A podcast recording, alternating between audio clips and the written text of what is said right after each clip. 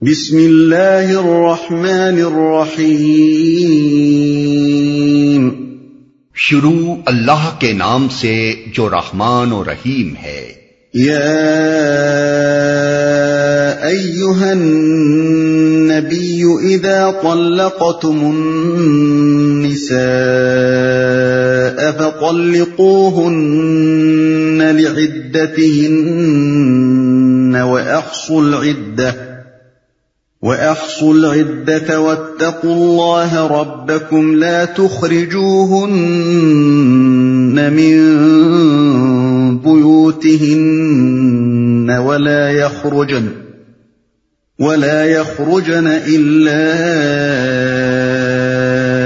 أن يأتين بفاحشة مبينة وتلك حدود الله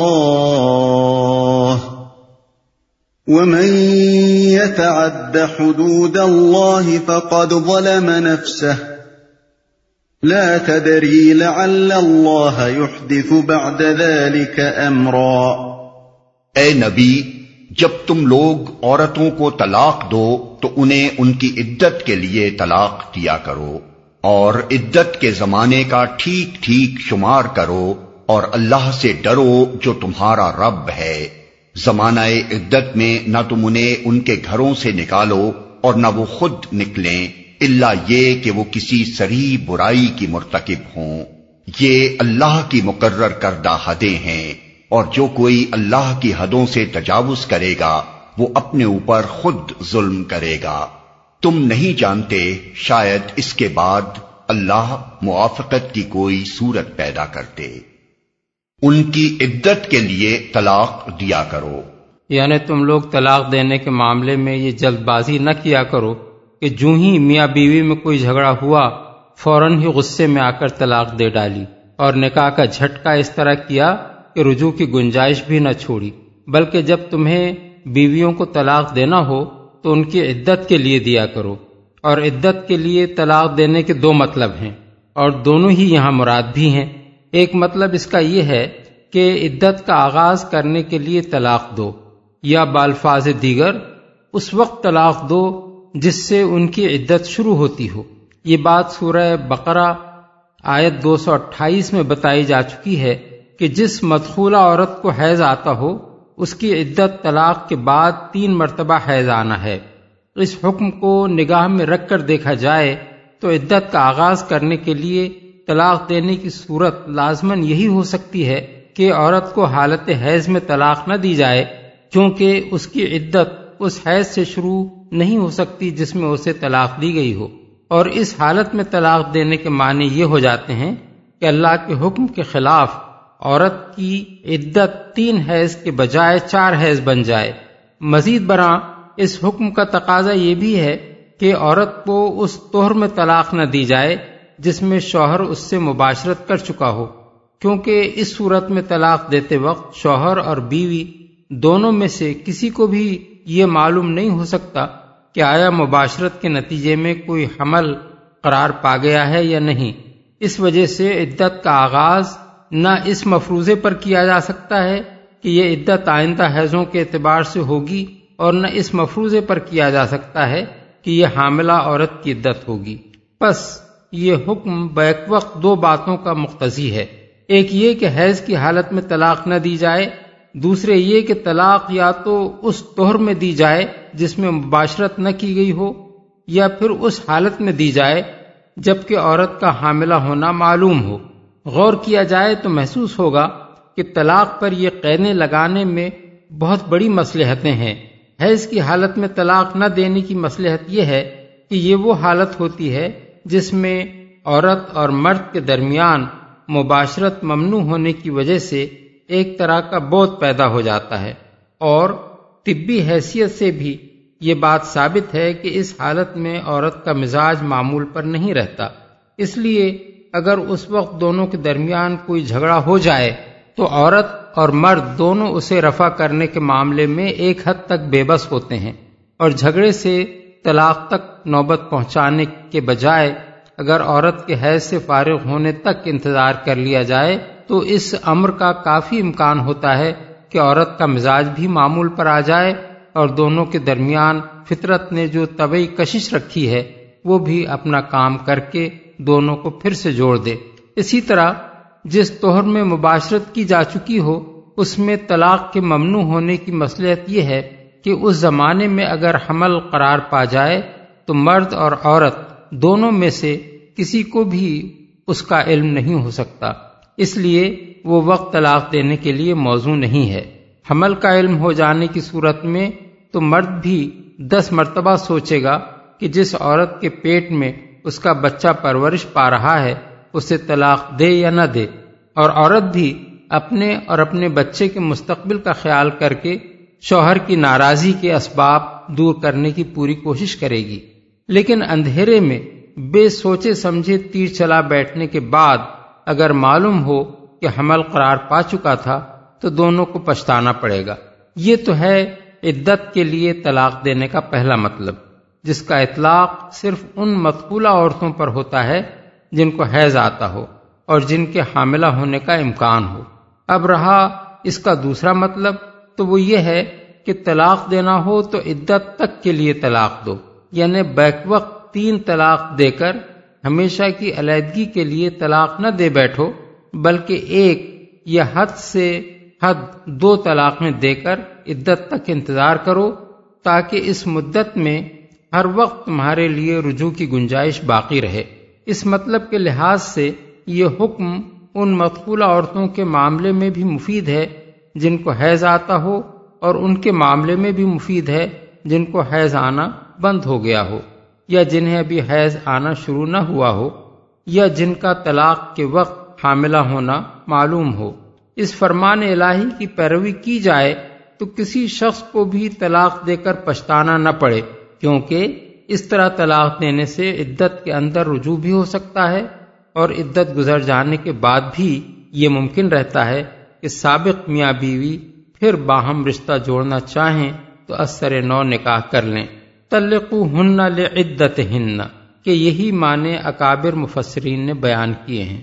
ابن عباس اس کی تفسیر میں فرماتے ہیں کہ طلاق حیض کی حالت میں نہ دے اور نہ اس توہر میں دے جس کے اندر شوہر مباشرت کر چکا ہو، بلکہ اسے چھوڑے رکھے، یہاں تک کہ حیض سے فارغ ہو کر وہ طاہر ہو جائے، پھر اسے ایک طلاق دے دے۔ اس صورت میں اگر وہ رجوع نہ بھی کرے اور عدت گزر جائے، تو وہ صرف ایک ہی طلاق سے جدا ہوگی۔ بحوالہ ابن جریر۔ حضرت عبداللہ بن مسعود فرماتے ہیں، عدت کے لیے طلاق یہ ہے کہ توہر کی حالت میں مباشرت کیے بغیر طلاق دی جائے۔ یہی تفسیر حضرت عبداللہ بن عمر، عطا، مجاہد، میمون بن مہران، مقاتل بن حیان اور زحاق رحم اللہ سے مروی ہے بحوالہ ابن کثیر۔ اکرما اس کا مطلب بیان کرتے ہیں، طلاق اس حالت میں دے کہ عورت کا حاملہ ہونا معلوم ہو اور اس حالت میں نہ دے کہ وہ اس سے مباشرت کر چکا ہو اور کچھ پتہ نہ ہو کہ وہ حاملہ ہو گئی ہے یا نہیں۔ بحوالہ ابن کثیر۔ حضرت حسن بصری اور ابن سیرین دونوں کہتے ہیں توہر کی حالت میں مباشرت کیے بغیر طلاق دی جائے یا پھر اس حالت میں دی جائے جبکہ حمل ظاہر ہو چکا ہو۔ بحوالہ ابن جریر۔ اس آیت کی منشا کو بہترین طریقے سے خود رسول اللہ صلی اللہ علیہ وسلم نے اس موقع پر واضح فرمایا تھا، جب حضرت عبداللہ بن عمر نے اپنی بیوی کو حیض کی حالت میں طلاق دے دی تھی۔ اس واقعے کی تفصیلات قریب قریب حدیث کی تمام کتابوں میں نقل ہوئی ہیں اور وہی در حقیقت اس معاملے میں قانون کی ماخذ ہیں۔ قصہ اس کا یہ ہے کہ جب حضرت عبداللہ نے اپنی بیوی کو حیض کی حالت میں طلاق دی تو حضرت عمر نے جا کر حضور سے اس کا ذکر کیا۔ آپ سن کر سخت ناراض ہوئے اور فرمایا کہ اس کو حکم دو کہ بیوی سے رجوع کر لے۔ اور اسے اپنی زوجیت میں روکے رکھے، یہاں تک کہ وہ طاہر ہو۔ پھر اسے حیض آئے اور اس سے بھی فارغ ہو کر وہ پاک ہو جائے۔ اس کے بعد اگر وہ اسے طلاق دینا چاہے تو توہر کی حالت میں مباشرت کیے بغیر طلاق دے۔ یہی وہ عدت ہے جس کے لیے طلاق دینے کا اللہ عز و جل نے حکم دیا ہے۔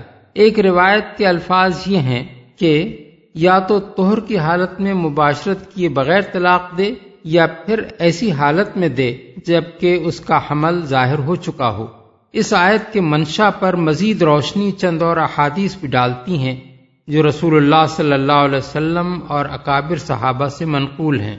نسائی میں روایت ہے کہ رسول اللہ صلی اللہ علیہ وسلم کو اطلاع دی گئی کہ ایک شخص نے اپنی بیوی کو بیک وقت تین طلاقیں دے ڈالی ہیں۔ حضور یہ سن کر غصے میں کھڑے ہو گئے اور فرمایا ایل ابو کتاب اللہ و انا بین اظہر کیا اللہ کی کتاب کے ساتھ کھیل کیا جا رہا ہے؟ حالانکہ میں تمہارے درمیان موجود ہوں۔ اس حرکت پر حضور کے غصے کی کیفیت دیکھ کر ایک شخص نے پوچھا، کیا میں اسے قتل نہ کر دوں؟ عبد الرزاق نے حضرت عبادہ بن سامت کے متعلق روایت نقل کی ہے کہ ان کے والد نے اپنی بیوی کو ہزار طلاقیں دے ڈالی انہوں نے جا کر رسول اللہ صلی اللہ علیہ وسلم سے مسئلہ پوچھا۔ آپ نے فرمایا، بانت منہ بثلاثن فی معصیت اللہ تعالی و بقات سمیتم و صبا و تسعون ظلم و ادوان انشاء اللہ عزبہ و انشاء غفر اللہ یعنی تین طلاقوں کے ذریعے سے تو اللہ کی نافرمانی کے ساتھ وہ عورت اس سے جدا ہو گئی اور نو سو ستانوے ظلم اور ادوان کے طور پر باقی رہ گئے۔ جن پر اللہ چاہے تو اسے عذاب دے اور چاہے تو معاف کر دے۔ حضرت عبداللہ بن عمر کے قصے کی جو تفصیل دار قطنی اور ابن ابی شیبہ میں روایت ہوئی ہے، اس میں ایک بات یہ بھی ہے کہ حضور نے جب حضرت عبداللہ بن عمر کو بیوی سے رجوع کرنے کا حکم دیا تو انہوں نے پوچھا، اگر میں اس کو تین طلاق دے دیتا، تو کیا پھر بھی رجوع کر سکتا تھا؟ حضور نے جواب دیا، لا، کانت تبئی نہ من کا وہ کانت معاشیتن نہیں، وہ تجھ سے جدا ہو جاتی اور یہ فعل معاشیت ہوتا۔ ایک روایت میں آپ کے الفاظ یہ ہیں ازن قد اسی رب کا و بانت من کا امراتک۔ اگر تم ایسا کرتے، تو اپنے رب کی نافرمانی کرتے۔ اور تمہاری بیوی تم سے جدا ہو جاتی۔ صحابہ کرام سے اس بارے میں جو فتوا منقول ہیں، وہ بھی حضور کے انہی ارشادات سے مطابقت رکھتے ہیں۔ معطا میں ہے کہ ایک شخص نے آ کر حضرت عبداللہ بن مسعود سے کہا، میں نے اپنی بیوی کو آٹھ طلاقیں دے ڈالی ہیں۔ ابن مسعود رضی اللہ عنہ نے پوچھا، پھر اس پر تمہیں کیا فتویٰ دیا گیا؟ اس نے عرض کیا مجھ سے کہا گیا ہے کہ عورت مجھ سے جدا ہو گئی۔ آپ نے فرمایا صدق ہوا مثل ما یقولون۔ یعنی لوگوں نے سچ کہا۔ مسئلہ یہی ہے جو وہ بیان کرتے ہیں۔ عبد الرزاق نے القمہ سے روایت نقل کی ہے کہ ایک شخص نے ابن مسعود سے کہا، میں نے اپنی بیوی کو ننانوے طلاقیں دے ڈالی ہیں۔ انہوں نے فرمایا، ثلاث بینہا وسائر ہن عدوان۔ تین طلاقیں اسے جدا کرتی ہیں۔ باقی سب زیادتیاں ہیں۔ وکیع بن الجراح نے اپنی سنن میں حضرت عثمان اور حضرت علی دونوں کا یہی مسلک نقل کیا ہے۔ حضرت عثمان سے ایک شخص نے آ کر عرض کیا کہ میں اپنی بیوی کو ہزار طلاقیں دے بیٹھا ہوں۔ انہوں نے فرمایا، بانت من کا بثلاث یعنی وہ تین طلاقوں سے تجھ سے جدا ہو گئی۔ ایسا ہی واقعہ حضرت علی کے سامنے پیش ہوا تو انہوں نے جواب دیا بانت من کا بثلاثن و اقسم سائرہن علی نسائک تین طلاقوں سے تو وہ تجھ سے جدا ہو گئی۔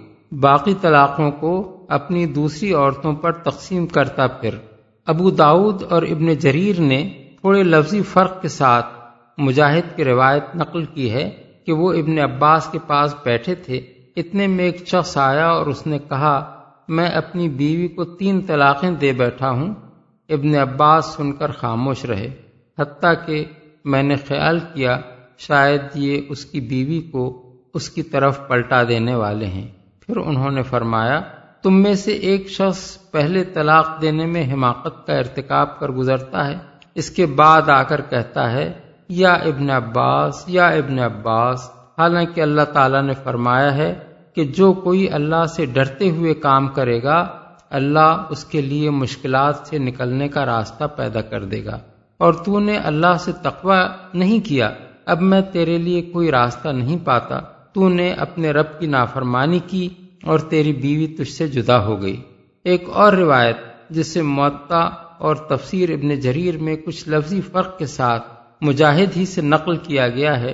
اس میں یہ ذکر ہے کہ ایک شخص نے اپنی بیوی کو سو طلاقیں دے دیں۔ پھر ابن عباس سے یہ مسئلہ پوچھا، انہوں نے جواب دیا، تین طلاقوں سے تو وہ تجھ سے جدا ہو گئی، باقی ستانوے سے تو نے اللہ کی آیات کو کھیل بنایا۔ یہ معطا کے الفاظ ہیں۔ ابن جریر میں ابن عباس کے جواب کے الفاظ یہ ہیں، تو نے اپنے رب کی نافرمانی کی اور تیری بیوی تجھ سے جدا ہو گئی اور تو نے اللہ کا خوف نہیں کیا کہ وہ تیرے لیے اس مشکل سے نکلنے کا کوئی راستہ پیدا کرتا۔ امام تحاوی نے روایت کی ہے کہ ایک شخص ابن عباس کے پاس آیا اور اس نے کہا، میرے چچا نے اپنی بیوی کو تین طلاقیں دے ڈالی ہیں۔ انہوں نے جواب دیا، ان اما کا اللہ و اسما و تاش شیطان افلم یج اللہ مخرجہ یعنی تیرے چچا نے اللہ کی نافرمانی کی اور گناہ کا ارتکاب کیا اور شیطان کی پیروی کی۔ اللہ نے اس کے لیے اس مشکل سے نکلنے کا کوئی راستہ نہیں رکھا ہے۔ ابو داود اور معطا میں ہے کہ ایک شخص نے اپنی بیوی کو خلوت سے پہلے تین طلاقیں دے دیں، پھر اس سے دوبارہ نکاح کرنا چاہا اور فتویٰ پوچھنے لگا۔ حدیث کے راوی محمد بن ایاس بن بکیر کہتے ہیں کہ میں اس کے ساتھ ابن عباس اور ابو حریرا رضی اللہ عنہما کے پاس گیا۔ دونوں کا جواب یہ تھا ان کا ارسلتا من ید کا ماں کا من فضل تیرے لیے جو گنجائش تھی، تو نے اسے اپنے ہاتھ سے چھوڑ دیا۔ زمخشری نے کشاف میں بیان کیا ہے کہ حضرت عمر کے پاس جو شخص بھی ایسا آتا، جس نے اپنی بیوی کو تین طلاقیں دے دی ہوں، اسے وہ مارتے تھے اور اس کی طلاقوں کو نافذ کر دیتے تھے۔ سعید بن منصور نے یہی بات صحیح صنعت کے ساتھ حضرت انس کی روایت سے نقل کی ہے۔ اس معاملے میں صحابہ کرام کی عام رائے، جسے ابن ابی شیبہ اور امام محمد نے ابراہیم نقی رحمت اللہ علیہ سے نقل کیا ہے، یہ تھی کہ ان صحابت رضی اللہ عنہم کانو یستحبون ان یطلقها واحدتن ثم یترکها حتی تحید ثلاثت حید۔ صحابہ کرام رضی اللہ عنہم اس بات کو پسند کرتے تھے کہ آدمی بیوی کو صرف ایک طلاق دے دے اور اس کو چھوڑے رکھے، یہاں تک کہ اسے تین حیض آ جائیں۔ یہ ابن ابی شیبہ کے الفاظ ہیں اور امام محمد کے الفاظ یہ ہیں، کانو یستحبون ان لا تزیدو فی الطلاق علی واحد حتیٰ تنقض العدہ۔ ان کو پسند یہ طریقہ تھا کہ طلاق کے معاملے میں ایک سے زیادہ نہ بڑھیں، یہاں تک کہ عدت پوری ہو جائے۔ ان احادیث و آثار کی مدد سے قرآن مجید کی مذکورہ بالا آیت کا منشا سمجھ کر فقہ اسلام نے جو مفصل قانون مرتب کیا ہے، اسے ہم ذیل میں نقل کرتے ہیں۔ نمبر ایک، حنفیہ طلاق کو تین قسمیں قرار دیتے ہیں۔ احسن، حسن اور بدعی۔ احسن طلاق یہ ہے کہ آدمی اپنی بیوی کو ایسے توہر میں جس کے اندر اس نے مجامعت نہ کی ہو، صرف ایک طلاق دے کر عدت گزر جانے دے۔ حسن یہ ہے کہ ہر توہر میں ایک ایک طلاق دے۔ اس صورت میں تین توہروں میں تین طلاق دینا بھی سنت کے خلاف نہیں ہے۔ اگرچہ بہتر یہی ہے کہ ایک ہی طلاق دے کر عدت گزر جانے دی جائے۔ اور طلاق بدت یہ ہے کہ آدمی بیک وقت تین طلاق دے دے یا ایک ہی توہر کے اندر الگ الگ اوقات میں تین طلاق دے، یا حیض کی حالت میں طلاق دے، یا ایسے طور میں طلاق دے جس میں وہ مباشرت کر چکا ہو۔ ان میں سے جو فعل بھی وہ کرے گا گناہ گار ہوگا۔ یہ تو ہے حکم ایسی مقبولہ عورت کا جسے حیض آتا ہو۔ رہی غیر مقبولہ عورت تو اسے سنت کے مطابق توہر اور حیض دونوں حالتوں میں طلاق دی جا سکتی ہے۔ اور اگر عورت ایسی مقبولہ ہو جسے حیض آنا بند ہو گیا ہو یا ابھی آنا شروع ہی نہ ہوا ہو تو اسے مباشرت کے بعد بھی طلاق دی جا سکتی ہے، کیونکہ اس کے حاملہ ہونے کا امکان نہیں ہے اور عورت حاملہ ہو تو مباشرت کے بعد اسے بھی طلاق دی جا سکتی ہے، کیونکہ اس کا حاملہ ہونا پہلے ہی معلوم ہے۔ لیکن ان تینوں قسم کی عورتوں کو سنت کے مطابق طلاق دینے کا طریقہ یہ ہے کہ ایک ایک مہینے بعد طلاق دی جائے۔ اور احسن یہ ہے کہ صرف ایک طلاق دے کر عدت گزر جانے دی جائے۔ بحوالہ ہدایہ فتح القدیر، احکام القرآن، للجساس امدت القاری۔ امام مالک کے نزدیک بھی طلاق کی تین قسمیں ہیں، سنی بطعی مکرو اور بدی حرام۔ سنت کے مطابق طلاق یہ ہے کہ مقبولہ عورت کو جسے حیض آتا ہو توہر کی حالت میں مباشرت کیے بغیر صرف ایک طلاق دے کر عدت گزر جانے دی جائے۔ بدعی مکرو یہ ہے کہ ایسے توہر میں طلاق دی جائے جس میں آدمی مباشرت کر چکا ہو، یا مباشرت کیے بغیر ایک توہر میں ایک سے زیادہ طلاقیں دی جائیں، یا عدت کے اندر الگ الگ توہروں میں تین طلاقیں دی جائیں، یا بیک وقت تین طلاقیں دے ڈالی جائیں۔ اور برعی حرام یہ ہے کہ حیض کی حالت میں طلاق دی جائے۔ بحوالہ آشیا الدسوقی۔ الشہر الکبیر، احکام القرآن لابن العربی۔ امام احمد بن حنبل کا معتبر مذہب یہ ہے، جس پر جمہور حنابلہ کا اتفاق ہے۔ مدخولہ عورت جس کو حیض آتا ہو، اسے سنت کے مطابق طلاق دینے کا طریقہ یہ ہے کہ توہر کی حالت میں مباشرت کیے بغیر اسے طلاق دی جائے۔ پھر اسے چھوڑ دیا جائے، یہاں تک کہ عدت گزر جائے۔ لیکن اگر اسے تین توہروں میں تین الگ الگ طلاقیں دی جائیں یا ایک ہی توہر میں تین طلاقیں دے دی جائیں، یا بیک وقت تین طلاقیں دے ڈالی جائیں، یا حیض کی حالت میں طلاق دی جائے، یا ایسے توہر میں طلاق دی جائے جس میں مباشرت کی گئی ہو اور عورت کا حاملہ ہونا ظاہر نہ ہو، تو یہ سب طلاق بدت اور حرام ہیں۔ لیکن اگر عورت غیر مقبولہ ہو، یا ایسی مقبولہ ہو جسے حیض آنا بند ہو گیا ہو، یا ابھی حیض آنا شروع ہی نہ ہوا ہو، یا حاملہ ہو تو اس کے معاملے میں نہ وقت کے لحاظ سے سنت و بدت کا کوئی فرق ہے، نہ تعداد کے لحاظ سے۔ بحوالہ، الانصاف فی معرفت راج من الخلاف علا مذہب احمد ابن حنبل۔ امام شافی کے نزدیک طلاق کے معاملے میں سنت اور بدت کا فرق صرف وقت کے لحاظ سے ہے، نہ کہ تعداد کے لحاظ سے۔ یعنی مدخولہ عورت جس کو حیض آتا ہو، اسے حیض کی حالت میں طلاق دینا یا جو حاملہ ہو سکتی ہو، اسے ایسے طور میں طلاق دینا جس میں مباشرت کی جا چکی ہو اور عورت کا حاملہ ہونا ظاہر نہ ہوا ہو بدت اور حرام ہے۔ رہی طلاقوں کی تعداد تو خواب بیک وقت تین طلاقیں دی جائیں یا ایک ہی توہر میں دی جائیں یا الگ الگ توہروں میں دی جائیں، بہرحال یہ سنت کے خلاف نہیں ہے۔ اور غیر مقبولہ عورت یا ایسی عورت جسے حیض آنا بند ہو گیا ہو یا حیض آیا ہی نہ ہو یا جس کا حاملہ ہونا ظاہر ہو چکا ہو، اس کے معاملے میں سنت اور بدت کا کوئی فرق نہیں ہے، مغنی المحتاج۔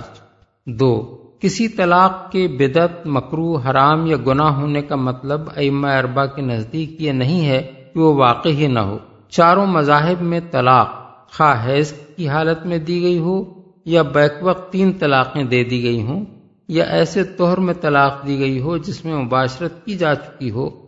اور عورت کا حاملہ ہونا ظاہر نہ ہوا ہو یا کسی اور ایسے طریقے سے دی گئی ہو جسے کسی امام نے بدت قرار دیا ہے، بہرحال واقع ہو جاتی ہے، اگرچہ آدمی گناہ گار ہوتا ہے۔ لیکن بعض دوسرے مشتحدین نے اس مسئلے میں ام اربا سے اختلاف کیا ہے۔ سعید بن المسیب اور بعض دوسرے تابعین کہتے ہیں کہ جو شخص سنت کے خلاف حیض کی حالت میں طلاق دے یا بیک وقت تین طلاقیں دے دے، اس کی طلاق سرے سے واقع ہی نہیں ہوتی۔ یہی رائے امامیہ کی ہے۔ اور اس رائے کی بنیاد یہ ہے کہ ایسا کرنا چونکہ ممنوع اور بدعت محرمہ ہے، اس لیے یہ غیر مؤثر ہے۔ حالانکہ اوپر جو حادث ہم نقل کر آئے ہیں، ان میں یہ بیان ہوا ہے کہ حضرت عبداللہ بن عمر نے جب بیوی کو حالت حیض میں طلاق دی، تو حضور نے انہیں رجوع کا حکم دیا۔ اگر یہ طلاق واقعی ہی نہیں ہوئی تھی تو رجوع کا حکم دینے کے کیا معنی؟ اور یہ بھی بکثرت احادیث سے ثابت ہے کہ حضور نے اور اکابر صحابہ نے ایک سے زیادہ طلاق دینے والے کو اگرچہ گناہ گار قرار دیا ہے، مگر اس کی طلاق کو غیر مؤثر قرار نہیں دیا۔ تاؤس اور اکرما کہتے ہیں کہ بیک وقت تین طلاقیں دی جائیں تو صرف ایک طلاق واقع ہوتی ہے۔ اور اسی رائے کو امام ابن تیمیہ نے اختیار کیا ہے۔ ان کی اس رائے کا ماخذ یہ روایت ہے کہ ابو صحابہ نے ابن عباس سے پوچھا کہ آپ کو معلوم نہیں ہے کہ رسول اللہ صلی اللہ علیہ وسلم اور حضرت ابو بکر کے عہد میں اور حضرت عمر کے ابتدائی دور میں تین طلاقوں کو ایک قرار دیا جاتا تھا؟ انہوں نے جواب دیا ہاں بحوالہ بخاری و مسلم۔ اور مسلم، ابو داود اور مسنت احمد میں ابن عباس کا یہ قول نقل کیا گیا ہے کہ رسول اللہ صلی اللہ علیہ وسلم اور حضرت ابو بکر کے عہد اور حضرت عمر کی خلافت کے ابتدائی دو سالوں میں تین طلاق کو ایک قرار دیا جاتا تھا۔ پھر حضرت عمر نے کہا کہ لوگ ایک ایسے معاملے میں جلد بازی کرنے لگے ہیں جس میں ان کے لیے سوچ سمجھ کر کام کرنے کی گنجائش رکھی گئی تھی۔ اب کیوں نہ ہم ان کے اس فعل کو نافذ کر دیں۔ چنانچہ انہوں نے اسے نافذ کر دیا۔ لیکن یہ رائے کئی وجوہ سے قابل قبول نہیں ہے۔ اول تو متعدد روایات کے مطابق ابن عباس کا اپنا فتویٰ اس کے خلاف تھا، جیسا کہ ہم اوپر نقل کر چکے ہیں۔ دوسرے، یہ بات ان احادیث کے بھی خلاف پڑتی ہے جو نبی صلی اللہ علیہ وسلم اور اکابر صحابہ سے منقول ہوئی ہیں، جن میں بیک وقت تین طلاق دینے والے کے متعلق یہ فتویٰ دیا گیا ہے کہ اس کی تینوں طلاقیں نافذ ہو جاتی ہیں۔ یہ احادیث بھی ہم نے اوپر نقل کر دی ہیں۔ تیسرے، خود ابن عباس کی روایت سے معلوم ہوتا ہے کہ حضرت عمر نے صحابہ کے مجمع میں تین طلاقوں کو نافذ کرنے کا اعلان فرمایا تھا۔ لیکن نہ اس وقت، نہ اس کے بعد کبھی صحابہ میں سے کسی نے اس سے اختلاف کا اظہار کیا۔ اب کیا یہ تصور کیا جا سکتا ہے کہ حضرت عمر سنت کے خلاف کسی کام کا فیصلہ کر سکتے تھے اور سارے صحابہ اس پر سکوت بھی اختیار کر سکتے تھے۔ مزید برآں، رکانہ بن عبد یزید کے قصے میں ابو داود ترمزی ابن ماجہ، امام شافعی، دارمی اور حاکم نے یہ روایت نقل کی ہے کہ رکانہ نے جب ایک ہی مجلس میں اپنی بیوی کو تین طلاقیں دیں، تو رسول اللہ صلی اللہ علیہ وسلم نے ان کو حلف دے کر پوچھا کہ ان کی نیت ایک ہی طلاق دینے کی تھی؟ یعنی باقی دو طلاقیں پہلی طلاق پر زور دینے کے لیے ان کی زبان سے نکلی تھیں، تین طلاق دے کر ہمیشہ کے لیے جدا کر دینا مقصود نہ تھا۔ اور جب انہوں نے یہ حلفیہ بیان دیا تو آپ نے ان کو رجوع کا حق دے دیا۔ اس سے اس معاملے کی اصل حقیقت معلوم ہو جاتی ہے کہ ابتدائی دور میں کس قسم کی طلاقوں کو ایک کے حکم میں رکھا جاتا تھا۔ اسی بنا پر شارحین حدیث نے ابن عباس کی روایت کا یہ مطلب لیا ہے کہ ابتدائی دور میں چونکہ لوگوں کے اندر دینی معاملات میں خیانت قریب قریب محفوظ تھی، اس لیے تین طلاق دینے والوں کے اس بیان کو تسلیم کر لیا جاتا تھا کہ اس کی اصل نیت ایک طلاق دینے کی تھی اور باقی دو طلاقیں محض پہلی طلاق پر زور دینے کے لیے ان کی زبان سے نکلی تھیں۔ لیکن حضرت عمر نے جب دیکھا کہ لوگ پہلے جلد بازی کر کے تین تین طلاقیں دے ڈالتے ہیں اور پھر تاکید کا بہانہ کرتے ہیں تو انہوں نے اس بہانے کو قبول کرنے سے انکار کر دیا۔ امام نووی اور امام سبکی نے اسے ابن عباس والی روایت کی بہترین تعویل قرار دیا ہے۔ آخری بات یہ ہے کہ خود ابو صحبا کی ان روایات میں اضطراب پایا جاتا ہے جو ابن عباس کے قول کے بارے میں ان سے مروی ہیں۔ مسلم اور ابو داود اور نسائی نے انہی ابو صحبا سے ایک دوسری روایت یہ نقل کی ہے کہ ان کے دریافت کرنے پر ابن عباس نے فرمایا، ایک شخص جب خلوت سے پہلے اپنی بیوی کو تین طلاقیں دیتا تھا، تو رسول اللہ صلی اللہ علیہ وسلم اور حضرت ابو بکر کے عہد اور حضرت عمر کے ابتدائی دور میں اس کو ایک طلاق قرار دیا جاتا تھا۔ اس طرح ایک ہی راوی نے ابن عباس سے دو مختلف مضمونوں کی روایتیں نقل کی ہیں اور یہ اختلاف دونوں روایتوں کو کمزور کر دیتا ہے۔ نمبر تین، حیض کی حالت میں طلاق دینے والے کو چونکہ رسول اللہ صلی اللہ علیہ وسلم نے رجوع کا حکم دیا تھا، اس لیے فقہا کے درمیان یہ سوال پیدا ہوا ہے کہ یہ حکم کس معنی میں ہے؟ امام ابو حنیفہ، امام شافعی، امام احمد، امام اوزائی ابن ابی لیلہ اسحاق بن راہوے اور ابو سور کہتے ہیں کہ ایسے شخص کو رجوع کا حکم تو دیا جائے گا، مگر رجوع پر مجبور نہ کیا جائے گا۔ بحوالہ امدت القاری۔ ہدایہ میں حنفیہ کا مذہب یہ بیان کیا گیا ہے کہ اس صورت میں رجوع کرنا نہ صرف مستحب بلکہ واجب ہے۔ مغنی المحتاج میں شافیہ کا مسلک یہ بیان ہوا ہے کہ جس نے حیض میں طلاق دی ہو اور تین طلاقیں نہ دے ڈالی ہوں، اس کے لیے مصنون یہ ہے کہ وہ رجوع کرے اور اس کے بعد والے توہر میں طلاق نہ دے، بلکہ اس کے گزرنے کے بعد جب دوسری مرتبہ عورت حیض سے فارغ ہو، تب طلاق دینا چاہے تو دے، تاکہ حیض میں دی ہوئی طلاق سے رجوع محض کھیل کے طور پر نہ ہو۔ الانصاف میں حنابلہ کا مسلک یہ بیان ہوا ہے کہ اس حالت میں طلاق دینے والے کے لیے رجوع کرنا مستحب ہے، لیکن امام مالک اور ان کے اصحاب کہتے ہیں کہ حیض کی حالت میں طلاق دینا جرم قابل دست اندازی پولیس ہے۔ عورت خواہ مطالبہ کرے یا نہ کرے، بہرحال حاکم کا یہ فرض ہے کہ جب کسی شخص کا یہ فعل اس کے علم میں آئے تو وہ اسے رجوع پر مجبور کرے اور عدت کے آخری وقت تک اس پر دباؤ ڈالتا رہے۔ اگر وہ انکار کرے تو اسے قید کر دے۔ پھر بھی انکار کرے تو اسے مارے۔ اس پر بھی نہ مانے تو حاکم خود فیصلہ کر دے کہ میں نے تیری بیوی تجھ پر واپس کر دی اور حاکم کا یہ فیصلہ رجوع ہوگا، جس کے بعد مرد کے لیے اس عورت سے مباشرت کرنا جائز ہوگا۔ خواہ اس کی نیت رجوع کی ہو یا نہ ہو، کیونکہ حاکم کی نیت، اس کی نیت کی قائم مقام ہے۔ بحوالہ حاشیت الدسوقی۔ مالکیہ یہ بھی کہتے ہیں کہ جس شخص نے توان و کرہن حیض میں دی ہوئی طلاق سے رجوع کر لیا ہو وہ اگر طلاق ہی دینا چاہے تو اس کے لیے مستحب طریقہ یہ ہے کہ جس حیض میں اس نے طلاق دی ہے، اس کے بعد والے توہر میں اسے طلاق نہ دے، بلکہ جب دوبارہ حیض آنے کے بعد وہ طاہر ہو، اس وقت طلاق دے۔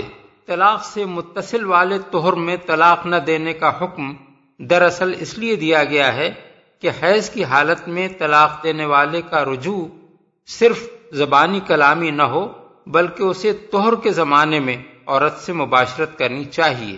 پھر جس توہر میں مباشرت کی جا چکی ہو، اس میں طلاق دینا چونکہ ممنوع ہے، لہذا طلاق دینے کا صحیح وقت اس کے بعد والا توہر ہی ہے۔ بحوالہ، حاشیت الدسوقی، نمبر چار۔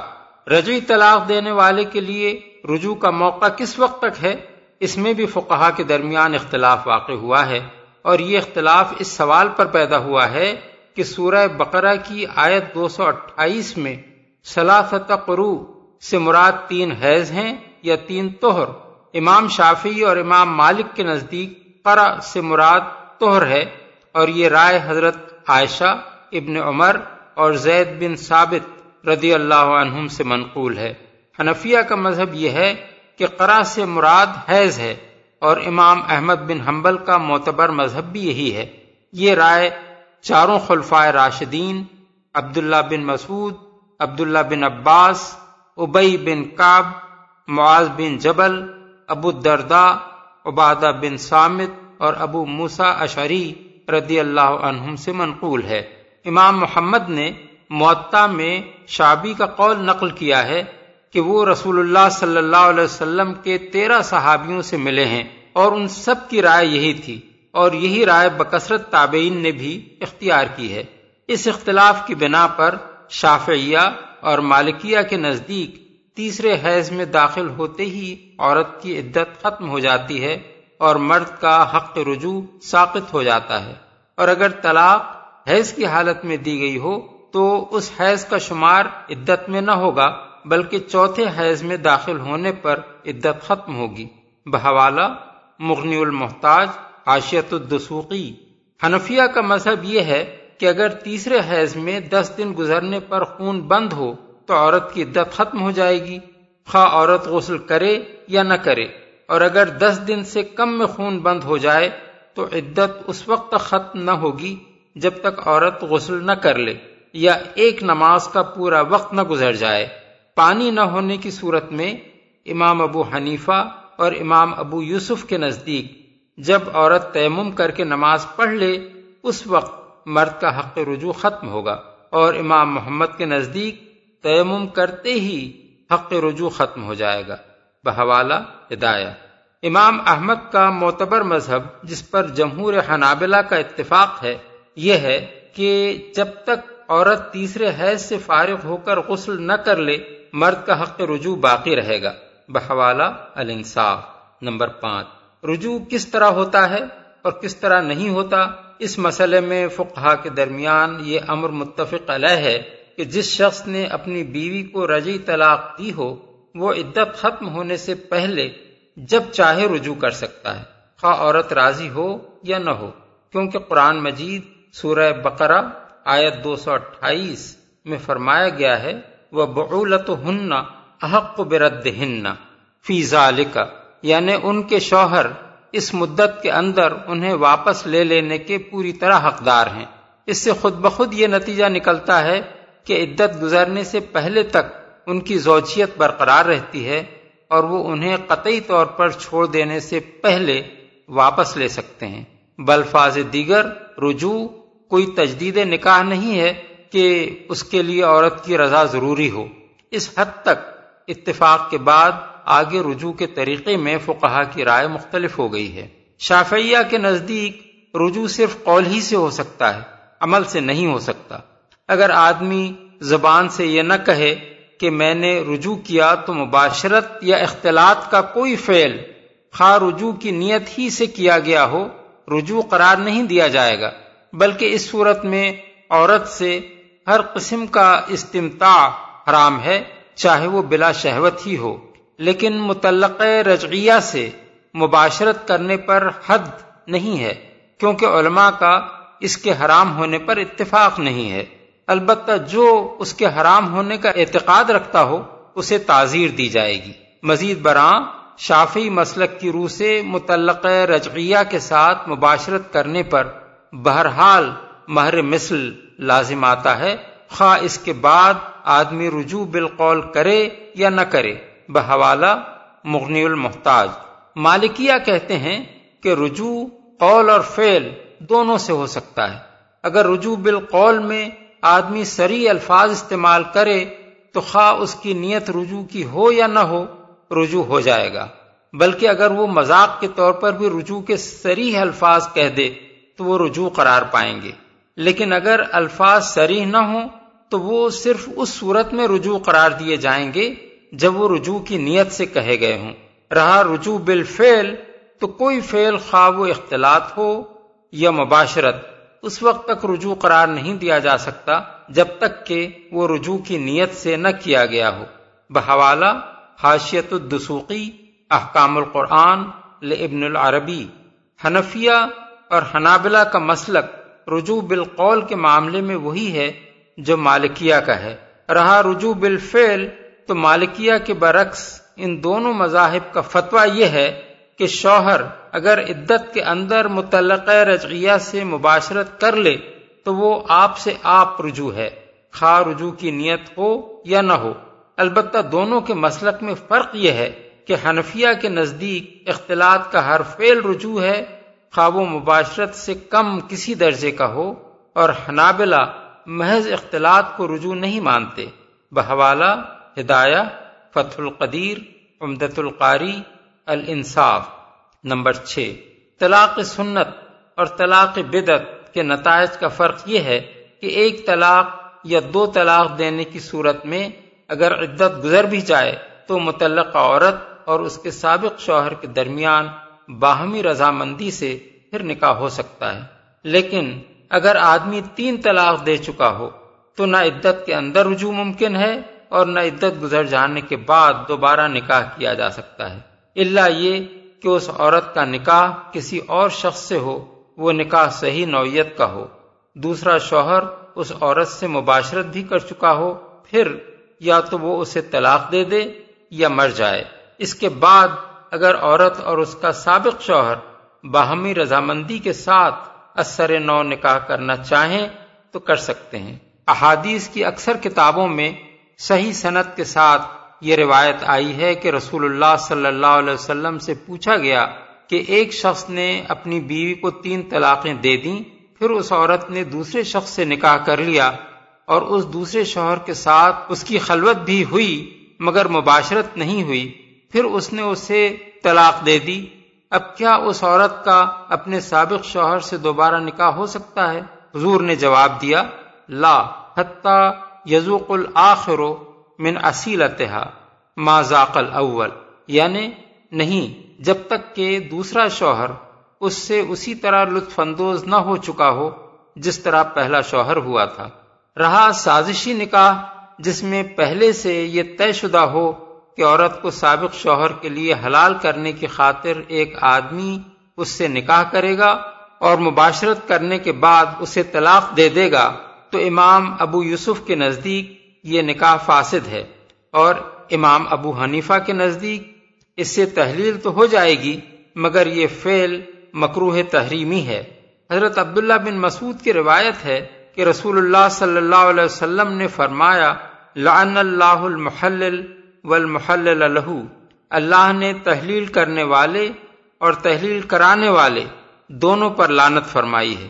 بحوالہ ترمزی نسائی۔ حضرت اقبا بن عامر کہتے ہیں کہ رسول اللہ صلی اللہ علیہ وسلم نے صحابہ سے پوچھا اللہ اخبرکم بتعیس المستعار؟ کیا میں تمہیں نہ بتاؤں کہ کرائے کا سانڈ کون ہوتا ہے؟ صحابہ نے عرض کیا، ضرور ارشاد فرمائیں۔ فرمایا، هو المحلل، لعن اللہ المحلل والمحلل له۔ وہ تحلیل کرنے والا ہے، خدا کی لانت ہے تحلیل کرنے والے پر بھی۔ اور اس شخص پر بھی جس کے لیے تحلیل کی جائے۔ بحوالہ ابن ماجے دار قطنی ٹھیک ٹھیک شمار کرو۔ اس حکم کا خطاب مردوں سے بھی ہے اور عورتوں سے بھی اور ان کے خاندان والوں سے بھی۔ مطلب یہ ہے کہ طلاق کو کھیل نہ سمجھ بیٹھو کہ طلاق کا اہم معاملہ پیش آنے کے بعد یہ بھی یاد نہ رکھا جائے کہ کب طلاق دی گئی ہے کب عدت شروع ہوئی اور کب اس کو ختم ہونا ہے۔ طلاق ایک نہایت نازک معاملہ ہے، جس سے عورت اور مرد اور ان کی اولاد اور ان کے خاندان کے لیے بہت سے قانونی مسائل پیدا ہوتے ہیں۔ اس لیے جب طلاق دی جائے تو اس کے وقت اور تاریخ کو یاد رکھا جائے۔ اور یہ بھی یاد رکھا جائے کہ کس حالت میں عورت کو طلاق دی گئی ہے۔ اور حساب لگا کر دیکھا جائے کہ عدت کا آغاز کب ہوا ہے، کب تک وہ باقی ہے اور کب وہ ختم ہو گئی۔ اسی حساب پر ان امور کا فیصلہ موقوف ہے کہ شوہر کو کب تک رجوع کا حق ہے، کب تک اسے عورت کو گھر میں رکھنا ہے، کب تک اس کا نفقہ دینا ہے، کب تک وہ عورت کا وارث ہوگا اور عورت اس کی وارث ہوگی، کب عورت اس سے جدا ہو جائے گی اور اسے دوسرا نکاح کر لینے کا حق حاصل ہو جائے گا۔ اور اگر یہ معاملہ کسی مقدمے کی صورت اختیار کر جائے تو عدالت کو بھی صحیح فیصلہ کرنے کے لیے طلاق کی صحیح تاریخ اور وقت اور عورت کی حالت معلوم ہونے کی ضرورت ہوگی کیونکہ اس کے بغیر وہ مدخولہ اور غیر مدخولہ حاملہ اور غیر حاملہ بے حیض اور باحیض رجعیہ اور غیر رجعیہ عورتوں کے معاملے میں طلاق سے پیدا شدہ مسائل کا صحیح فیصلہ نہیں کر سکتی۔ نہ وہ خود نکلیں۔ یعنی نہ مرد غصے میں آ کر عورت کو گھر سے نکال دے اور نہ عورت خود ہی بگڑ کر گھر چھوڑ دے۔ عدت تک گھر اس کا ہے، اسی گھر میں دونوں کو رہنا چاہیے، تاکہ باہم موافقت کی کوئی صورت اگر نکل سکتی ہو تو اس سے فائدہ اٹھایا جا سکے۔ طلاق اگر رجعی ہو تو کسی وقت بھی شوہر کی طبیعت بیوی کی طرف مائل ہو سکتی ہے اور بیوی بھی اختلاف کے اسباب کو دور کر کے شوہر کو راضی کرنے کی کوشش کر سکتی ہے۔ دونوں ایک گھر میں موجود رہیں گے تو تین مہینے تک یا تین حیض آنے تک یا حمل کی صورت میں وضع حمل تک اس کے مواقع بارہا پیش آ سکتے ہیں۔ لیکن اگر مرد جلد بازی کر کے اسے نکال دے یا عورت ناسمجھی سے کام لے کر میں کے جا بیٹھے تو اس صورت میں رجوع کے امکانات بہت کم رہ جاتے ہیں اور بالعموم طلاق کا انجام آخر کار مستقل علیحدگی ہو کر رہتا ہے۔ اسی لیے فقہ نے یہاں تک کہا ہے کہ طلاق رجی کی صورت میں جو عورت عدت گزار رہی ہو اسے بناؤ سنگھار کرنا چاہیے تاکہ شوہر اس کی طرف مائل ہو۔ بحوالہ، ہدایہ، الانصاف۔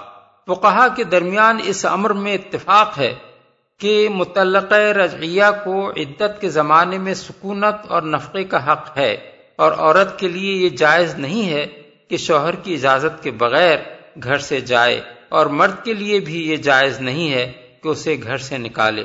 اگر مرد اسے نکالے گا تو گناہ گار ہوگا اور عورت اگر خود نکلے گی تو گناہ گار بھی ہوگی اور نفقہ و سکونت کے حق سے بھی محروم ہو جائے گی۔ سری برائی کی مرتکب ہوں۔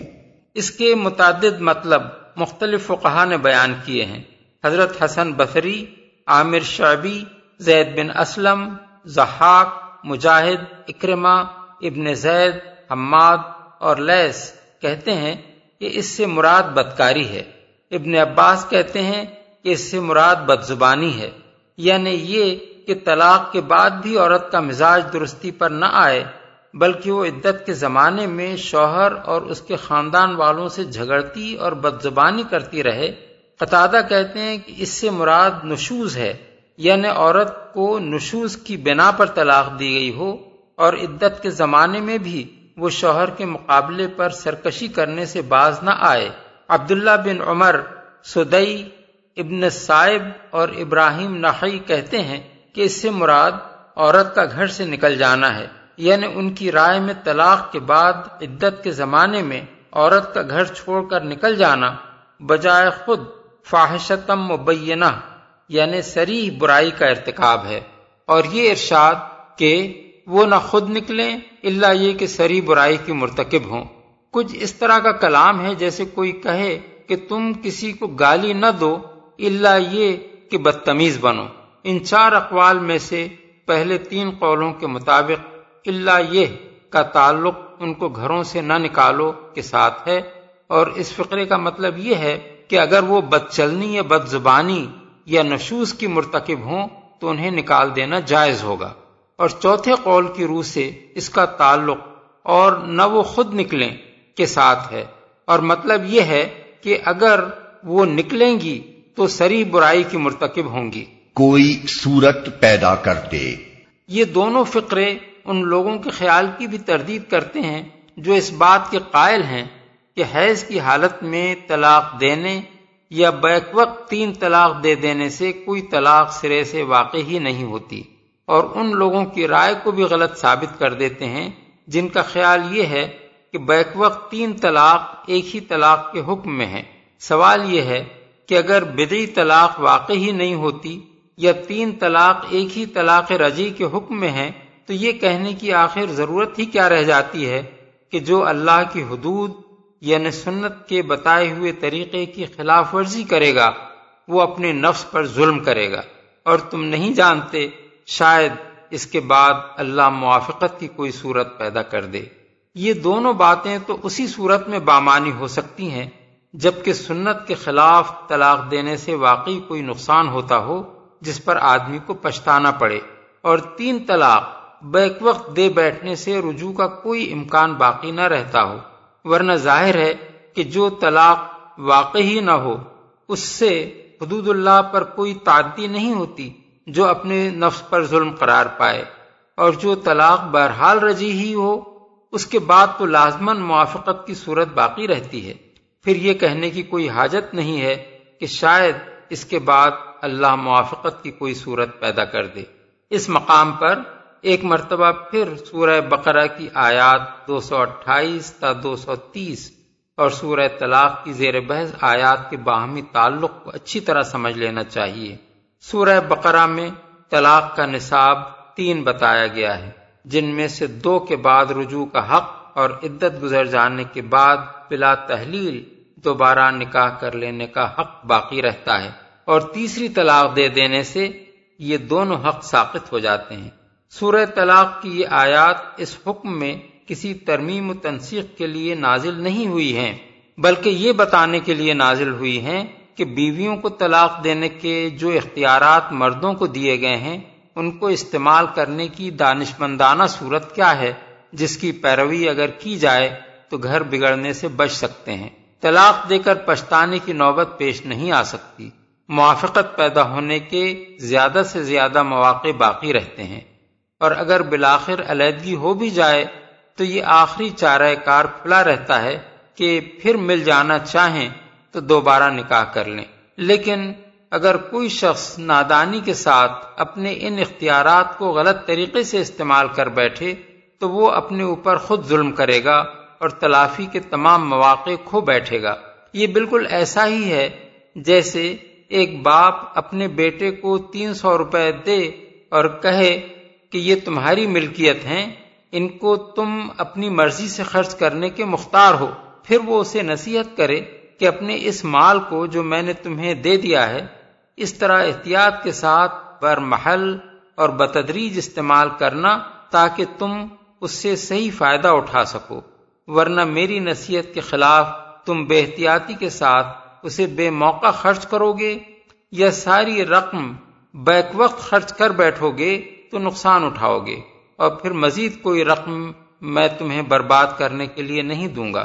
یہ ساری نصیحت ایسی صورت میں بے معنی ہو جاتی ہے جبکہ باپ نے پوری رقم سرے سے اس کے ہاتھ میں چھوڑی ہی نہ ہو، وہ بے موقع خرچ کرنا چاہے تو رقم اس کی جیب سے نکلے ہی نہیں، یا پورے تین سو خرچ کر ڈالنے پر بھی ایک سو ہی اس کے ہاتھ سے نکلیں اور دو سو بہرحال اس کی جیب میں پڑے رہیں۔ صورت معاملہ اگر یہی ہو تو اس نصیحت کی آخر حاجت کیا ہے؟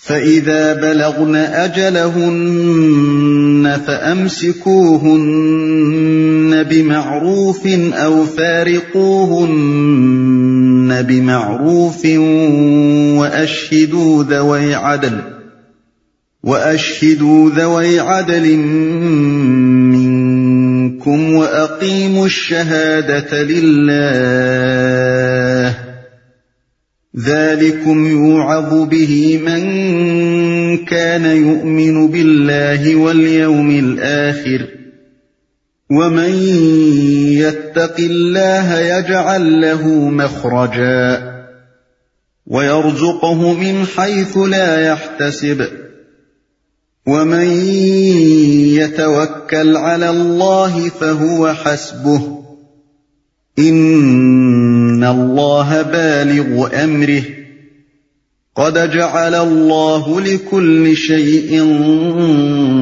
قدرا۔ پھر جب وہ اپنی عدت کی مدت کے خاتمے پر پہنچیں، تو یا انہیں بھلے طریقے سے اپنے نکاح میں روک رکھو، یا بھلے طریقے پر ان سے جدا ہو جاؤ۔ اور دو ایسے آدمیوں کو گواہ بنا لو جو تم میں سے صاحب عدل ہوں۔ اور اے گواہ بننے والو، گواہی ٹھیک ٹھیک اللہ کے لیے ادا کرو۔ یہ باتیں ہیں جن کی تم لوگوں کو نصیحت کی جاتی ہے۔ ہر اس شخص کو جو اللہ اور آخرت کے دن پر ایمان رکھتا ہو۔ جو کوئی اللہ سے ڈرتے ہوئے کام کرے گا، اللہ اس کے لیے مشکلات سے نکلنے کا کوئی راستہ پیدا کر دے گا اور اسے ایسے راستے سے رزق دے گا جدھر اس کا گمان بھی نہ جاتا ہو۔ جو اللہ پر بھروسہ کرے، اس کے لیے وہ کافی ہے۔ اللہ اپنا کام پورا کر کے رہتا ہے۔ اللہ نے ہر چیز کے لیے ایک تقدیر مقرر کر رکھی ہے۔ بھلے طریقے پر ان سے جدا ہو جاؤ۔ یعنی ایک یا دو طلاق دینے کی صورت میں عدت ختم ہونے سے پہلے پہلے فیصلہ کر لو کہ آیا عورت کو اپنی زوجیت میں رکھنا ہے یا نہیں۔ رکھنا ہو تو نباہنے کی غرض سے رکھو۔ اس غرض سے نہ رکھو کہ اس کو ستانے کے لیے رجوع کر لو اور پھر طلاق دے کر اس کی عدت لمبی کرتے رہو۔ اور اگر رخصت کرنا ہو تو شریف آدمیوں کی طرح کسی لڑائی جھگڑے کے بغیر رخصت کرو۔ مہر یا اس کا کوئی حصہ باقی ہو تو ادا کر دو اور حسب توفیق کچھ نہ کچھ متع طلاق کے طور پر دو جیسا کہ سورہ بقرہ آیت دو سو اکتالیس میں ارشاد ہوا ہے۔ صاحب عدل۔ ابن عباس کہتے ہیں کہ اس سے مراد طلاق پر بھی گواہ بنانا ہے اور رجوع پر بھی، بحوالہ ابن جریر۔ حضرت عمران بن حسین سے پوچھا گیا کہ ایک شخص نے اپنی بیوی کو طلاق دی اور پھر اس سے رجوع کر لیا، مگر نہ طلاق پر کسی کو گواہ بنایا نہ رجوع پر۔ انہوں نے جواب دیا، تم نے طلاق بھی سنت کے خلاف دی اور رجوع بھی سنت کے خلاف کیا۔ طلاق اور رجوع دونوں پر گواہ بناؤ اور آئندہ ایسا نہ کرنا۔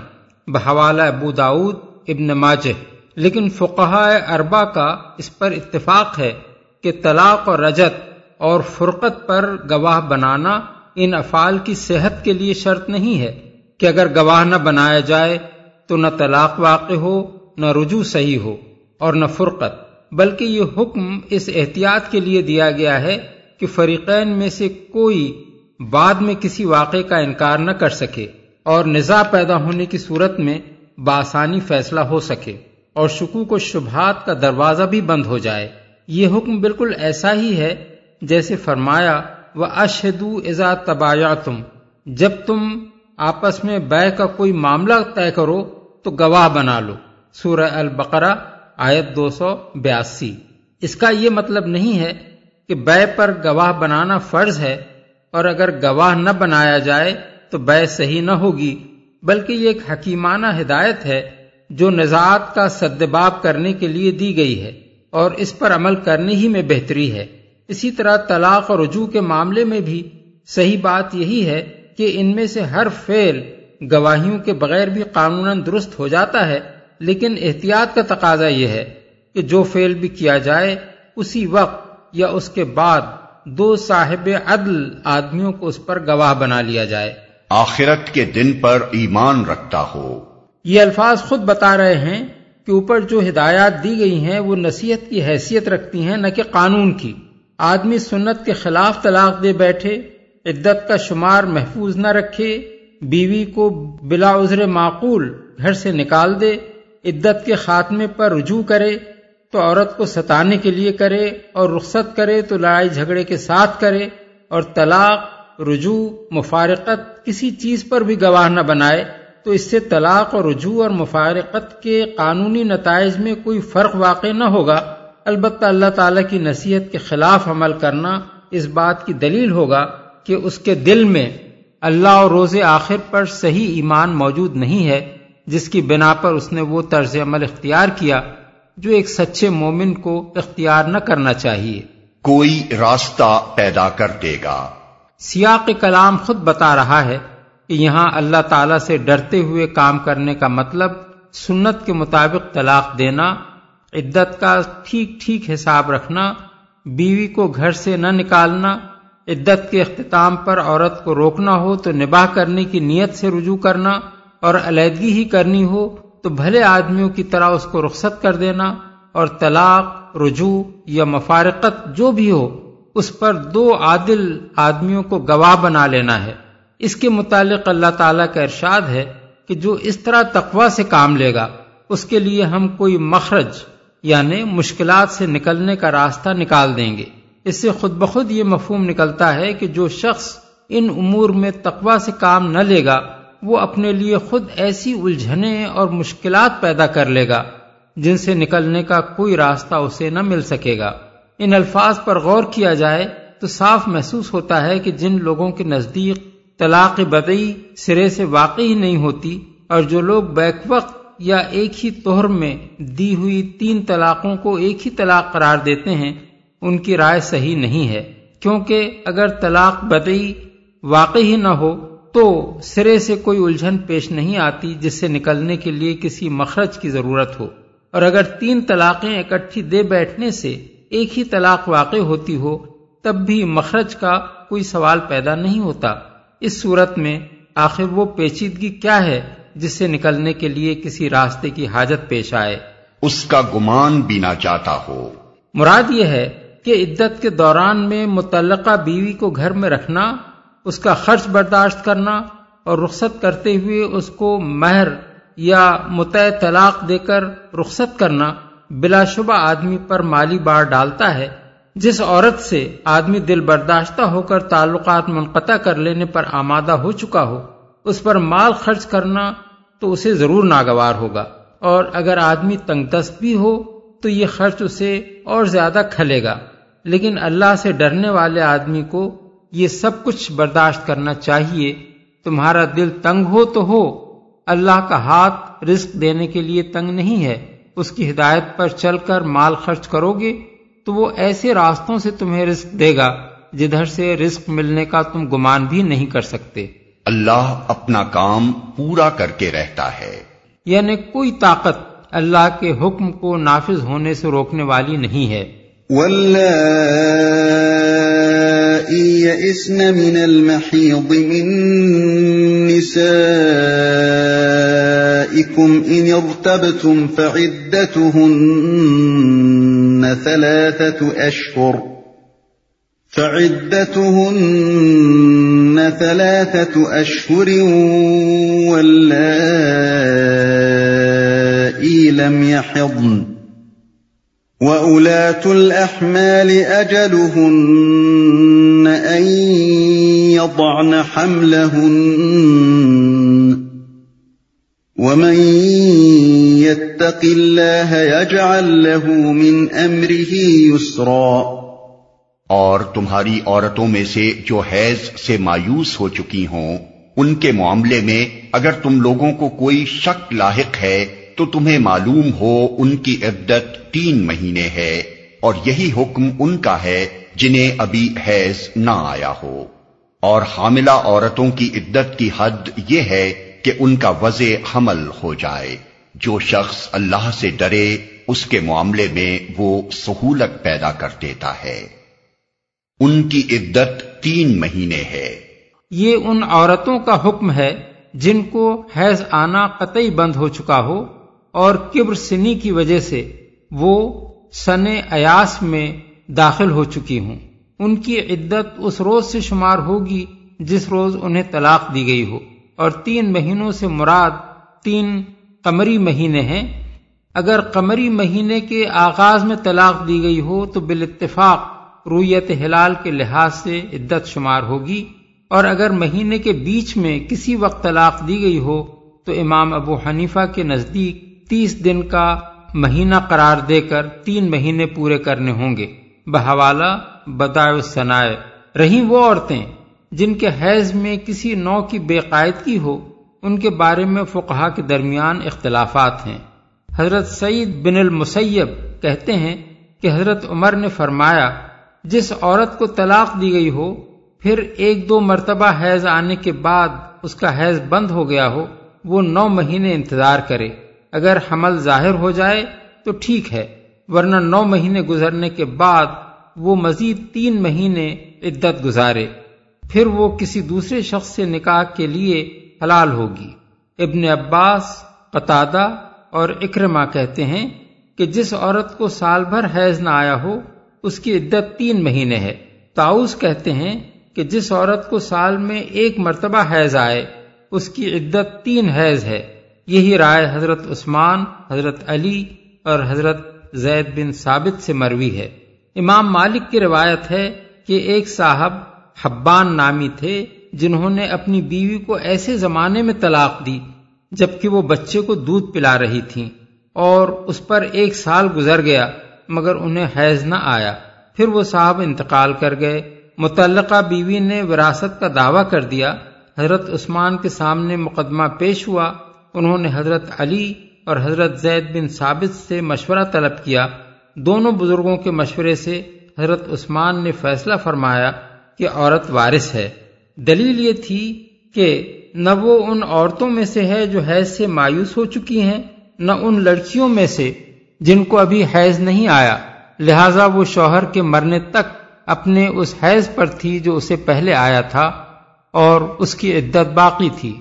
حنفیہ کہتے ہیں کہ جس عورت کا حیض بند ہو گیا ہو، مگر اس کا بند ہونا سن ایاس کی وجہ سے نہ ہو کہ آئندہ اس کے جاری ہونے کی امید نہ رہے، اس کی عدت یا تو حیض ہی سے ہوگی اگر وہ آئندہ جاری ہو، یا پھر اس عمر کے لحاظ سے ہوگی جس میں عورتوں کو حیض آنا بند ہو جاتا ہے اور اس عمر کو پہنچنے کے بعد وہ تین مہینے عدت گزار کر نکاح سے آزاد ہوگی۔ یہی قول امام شافعی، امام فوری اور امام لیف کا ہے اور یہی مذہب حضرت علی، حضرت عثمان اور حضرت زید بن ثابت کا ہے۔ امام مالک نے حضرت عمر اور حضرت عبداللہ بن عباس کے قول کو اختیار کیا ہے اور وہ یہ ہے کہ عورت پہلے نو مہینے گزارے گی، اگر اس دوران میں حیض جاری نہ ہو تو پھر وہ تین مہینے اس عورت کی سی عدت گزارے گی جو حیض سے مایوس ہو چکی ہو۔ ابن القاسم نے امام مالک کے مسلک کی توضیع یہ کی ہے کہ نو مہینے اس روز سے شمار ہوں گے۔ جب آخری مرتبہ اس کا حیض ختم ہوا تھا، نہ کہ اس روز سے جب اسے طلاق دی گئی۔ یہ تمام تفصیلات احکام القرآن، للجساس اور بدائے ثنائے للکاسانی سے ماخوذ ہیں۔ امام احمد بن حنبل کا مذہب یہ ہے کہ اگر کوئی عورت جس کی عدت حیض کے اعتبار سے شروع ہوئی تھی، عدت کے دوران میں آئسہ ہو جائے، تو اسے حیض والی عورتوں کی بجائے آئسہ عورتوں والی عدت گزارنی ہوگی۔ اور اگر اس کو حیض آنا بند ہو جائے اور معلوم نہ ہو سکے کہ وہ کیوں بند ہو گیا ہے، تو پہلے وہ حمل کے شبہ میں نو مہینے گزارے گی اور پھر اسے تین مہینے عدت کے پورے کرنے ہوں گے۔ اور اگر یہ معلوم ہو کہ حیض کیوں بند ہوا ہے، مثلا کوئی بیماری ہو یا دودھ پلا رہی ہو یا ایسا ہی کوئی اور سبب ہو، تو وہ اس وقت تک عدت میں رہے گی جب تک یا تو حیض آنا شروع نہ ہو جائے اور عدت حیضوں کے لحاظ سے شمار ہو سکے یا پھر وہ آئسہ ہو جائے اور آئسہ عورتوں کی سی عدت گزار سکے۔ بحوالہ الانصاف۔ جنہیں ابھی حیض نہ آیا ہو۔ حیض خواہ کمسنی کی وجہ سے نہ آیا ہو یا اس وجہ سے کہ بعض عورتوں کو بہت دیر میں حیض آنا شروع ہوتا ہے اور شاز و نادر ایسا بھی ہوتا ہے کہ کسی عورت کو عمر بھر نہیں آتا۔ بہرحال تمام صورتوں میں ایسی عورت کی عدت وہی ہے جو آئسہ عورت کی عدت ہے یعنی طلاق کے وقت سے تین مہینے۔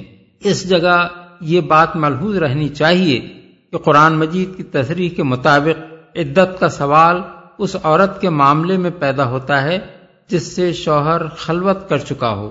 کیونکہ خلوت سے پہلے طلاق کی صورت میں سرے سے کوئی عدت ہے ہی نہیں۔ سورہ الحضاب آیت انچاس۔ اس لیے ایسی لڑکیوں کی عدت بیان کرنا جنہیں حیض آنا شروع نہ ہوا ہو سریحن اس بات پر دلالت کرتا ہے کہ اس عمر میں نہ صرف لڑکی کا نکاح کر دینا جائز ہے، بلکہ شوہر کا اس کے ساتھ خلوت کرنا بھی جائز ہے۔ اب یہ بات ظاہر ہے کہ جس چیز کو قرآن نے جائز قرار دیا ہو، اسے ممنوع قرار دینے کا کسی مسلمان کو حق نہیں پہنچتا۔ جس لڑکی کو ایسی حالت میں طلاق دی گئی ہو کہ اسے ابھی حیض آنا شروع نہ ہوا ہو اور پھر عدت کے دوران میں اس کو حیض آ جائے تو وہ پھر اسی حیض سے عدت شروع کرے گی اور اس کی عدت حائضہ عورتوں جیسی ہوگی۔ ان کا وضع حمل ہو جائے۔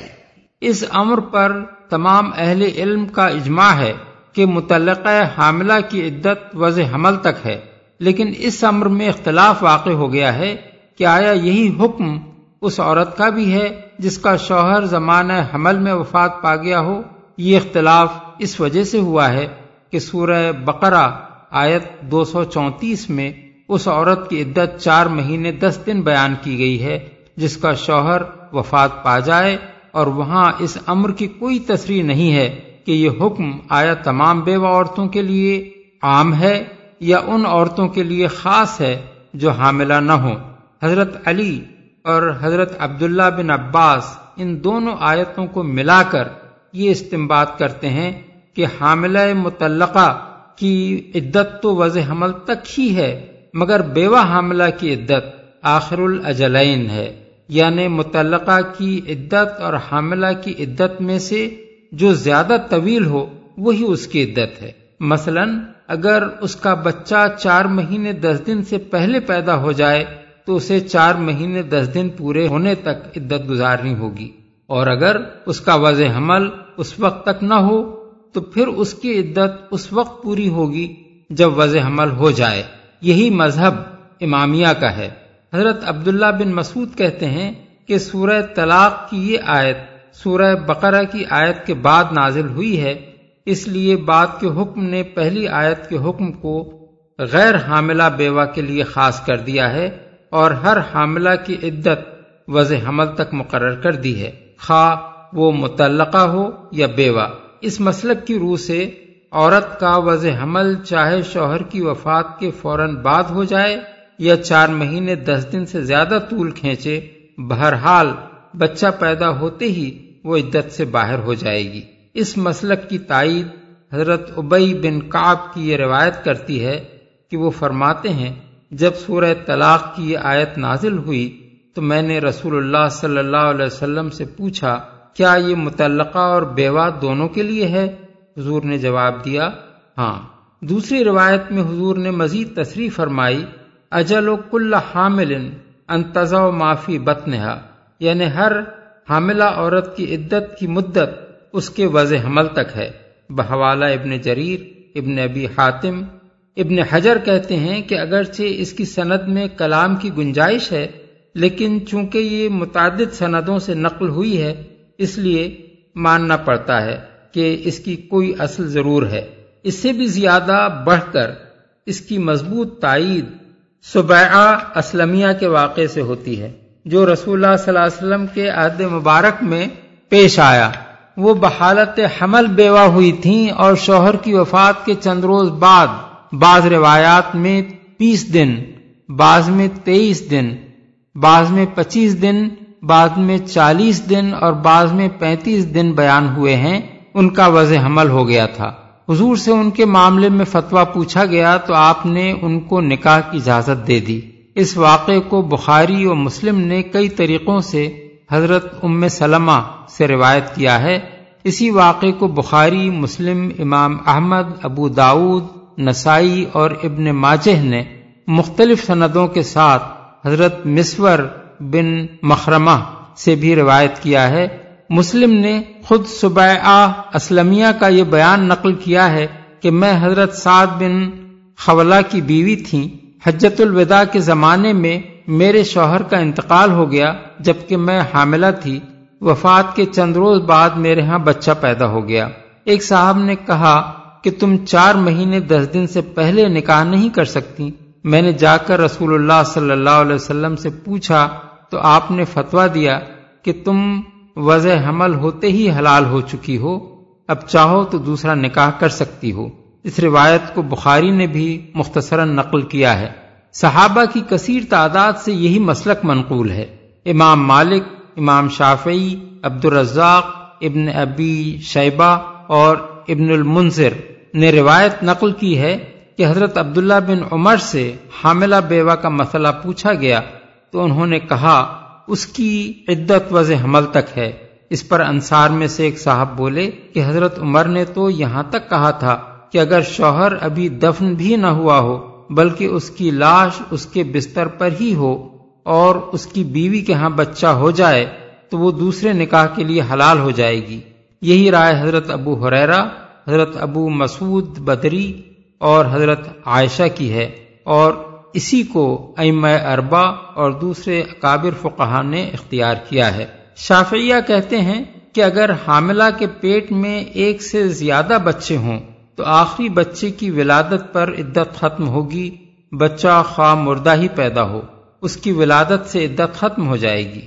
اسقات حمل کی صورت میں اگر دائیاں اپنے فن کی روح سے یہ کہیں کہ یہ محض خون کا لوتھڑا نہ تھا، بلکہ اس میں آدمی کی صورت پائی جاتی تھی، یا یہ رسولی نہ تھی، بلکہ آدمی کی اصل تھی، تو ان کا قول قبول کیا جائے گا اور عدت ختم ہو جائے گی۔ بحوالہ مغنی المحتاج۔ حنابلہ اور حنفیہ کا مسلک بھی اس کے قریب قریب ہے، مگر اسقات کے معاملے میں ان کا مذہب یہ ہے کہ جب تک انسانی بناوٹ ظاہر نہ پائی جائے، محض دائیوں کے اس بیان پر کہ یہ آدمی ہی کی اصل ہے، اعتماد نہیں کیا جائے گا اور اس سے عدت ختم نہ ہوگی۔ بحوالہ بدائے ثنائے الانصاف۔ لیکن موجودہ زمانے میں طبی تحقیقات کے ذریعے سے یہ معلوم کرنے میں کوئی مشکل پیش نہیں آ سکتی کہ جو چیز ساقت ہوئی ہے، وہ واقعی انسانی حمل کی نوعیت رکھتی تھی یا کسی رسولی یا جمے ہوئے خون کی قسم سے تھی۔ اس لیے اب جہاں ڈاکٹروں سے رائے حاصل کرنا ممکن ہو، وہاں یہ فیصلہ بآسانی کیا جا سکتا ہے کہ جس چیز کو اسقات حمل کہا جاتا ہے، وہ واقعی اسقات تھا یا نہیں، اور اس سے عدت ختم ہوئی یا نہیں۔ البتہ جہاں ایسی طبی تحقیق ممکن نہ ہو، وہاں حنابلہ اور حنفیہ کا مسلک ہی زیادہ مبنی بر احتیاط ہے۔ اور جاہل دائیوں پر اعتماد کرنا مناسب نہیں ہے۔ ذلك امر الله انزله اليكم ومن يتق الله يكفر عنه سيئاته ويعظم له اجرا یہ اللہ کا حکم ہے جو اس نے تمہاری طرف نازل کیا ہے۔ جو اللہ سے ڈرے گا، اللہ اس کی برائیوں کو اس سے دور کر دے گا اور اس کو بڑا اجر دے گا۔ یہ اگرچہ ایک عمومی نصیحت ہے جس کا اطلاق انسانی زندگی کے تمام حالات پر ہوتا ہے، لیکن اس خاص سیاق و سباق میں اسے ارشاد فرمانے کا مقصد مسلمانوں کو خبردار کرنا ہے کہ اوپر جو احکام بیان کیے گئے ہیں ان سے خواہ تمہارے اوپر کتنی ہی ذمہ داریوں کا بوجھ پڑتا ہو، بہرحال خدا سے ڈرتے ہوئے ان کی پیروی کرو۔ اللہ تمہارے کام آسان کرے گا، تمہارے گناہ معاف کرے گا اور تمہیں بڑا اجر دے گا۔ ظاہر ہے کہ جن متعلقہ عورتوں کی عدت تین مہینے مقرر کی گئی ہے، ان کا زمانہ عدت ان عورتوں کی بنسبت طویل تر ہوگا جن کی عدت تین حیض مقرر کی گئی ہے۔ اور حاملہ عورت کا زمانہ عدت تو اس سے بھی کئی مہینے زیادہ ہو سکتا ہے۔ اس پورے زمانے میں عورت کی سکونت، اس کے نفقے کی ذمہ داری اٹھانا، جبکہ آدمی اسے چھوڑ دینے کا ارادہ کر چکا ہو، لوگوں کو ناقابل برداشت بار محسوس ہوگا۔ لیکن جو بار اللہ سے ڈرتے ہوئے اللہ کے احکام کی پیروی میں اٹھایا جائے، اللہ کا وعدہ ہے کہ اپنے فضل سے وہ اس کو ہلکا کر دے گا اور اس کی اتنی بھاری جزا دے گا جو دنیا میں اٹھائے ہوئے اس تھوڑے سے بار کی بنسبت بہت زیادہ گراں قدر ہوگی۔ اسکنوهن من حيث سكنتم من وجدكم ولا تضاروهن لتضيقوا عليهن وإن كن أولات حمل فأنفقوا عليهن حتى يضعن حملهن. فإن أرضعن لكم فآتوهن أجورهن وأتمروا بينكم بمعروف. وَأْتَمِرُوا بَيْنَكُمْ بِمَعْرُوفٍ وَإِن تَعَاسَرْتُمْ فَسَتُرْضِعُ لَهُ أُخْرَى۔ ان کو زمانہ عدت میں اسی جگہ رکھو جہاں تم رہتے ہو، جیسی کچھ بھی جگہ تمہیں میسر ہو، اور انہیں تنگ کرنے کے لیے ان کو نہ ستاؤ۔ اور اگر وہ حاملہ ہوں تو ان پر اس وقت تک خرچ کرتے رہو جب تک ان کا وضع حمل نہ ہو جائے۔ پھر اگر وہ تمہارے لیے بچے کو دودھ پلائیں تو ان کی اجرت انہیں دو اور بھلے طریقے سے اجرت کا معاملہ باہمی گفت و شنید سے طے کر لو۔ لیکن اگر تم نے اجرت طے کرنے میں ایک دوسرے کو تنگ کیا تو بچے کو کوئی اور عورت دودھ پلا لے گی۔ ان کو نہ ستاؤ۔ اس امر میں تمام فقہا کا اتفاق ہے کہ متعلقہ کو اگر رجی طلاق دی گئی ہو، تو شوہر پر اس کی سکونت اور اس کے نفقے کی ذمہ داری عائد ہوتی ہے۔ اور اس امر پر بھی اتفاق ہے کہ اگر عورت حاملہ ہو، تو خواہ اسے رجی طلاق دی گئی ہو یا قطعی طور پر الگ کر دینے والی، بہرحال اس کے وضع حمل تک اس کی سکونت اور اس کے نفقے کا ذمہ دار شوہر ہوگا۔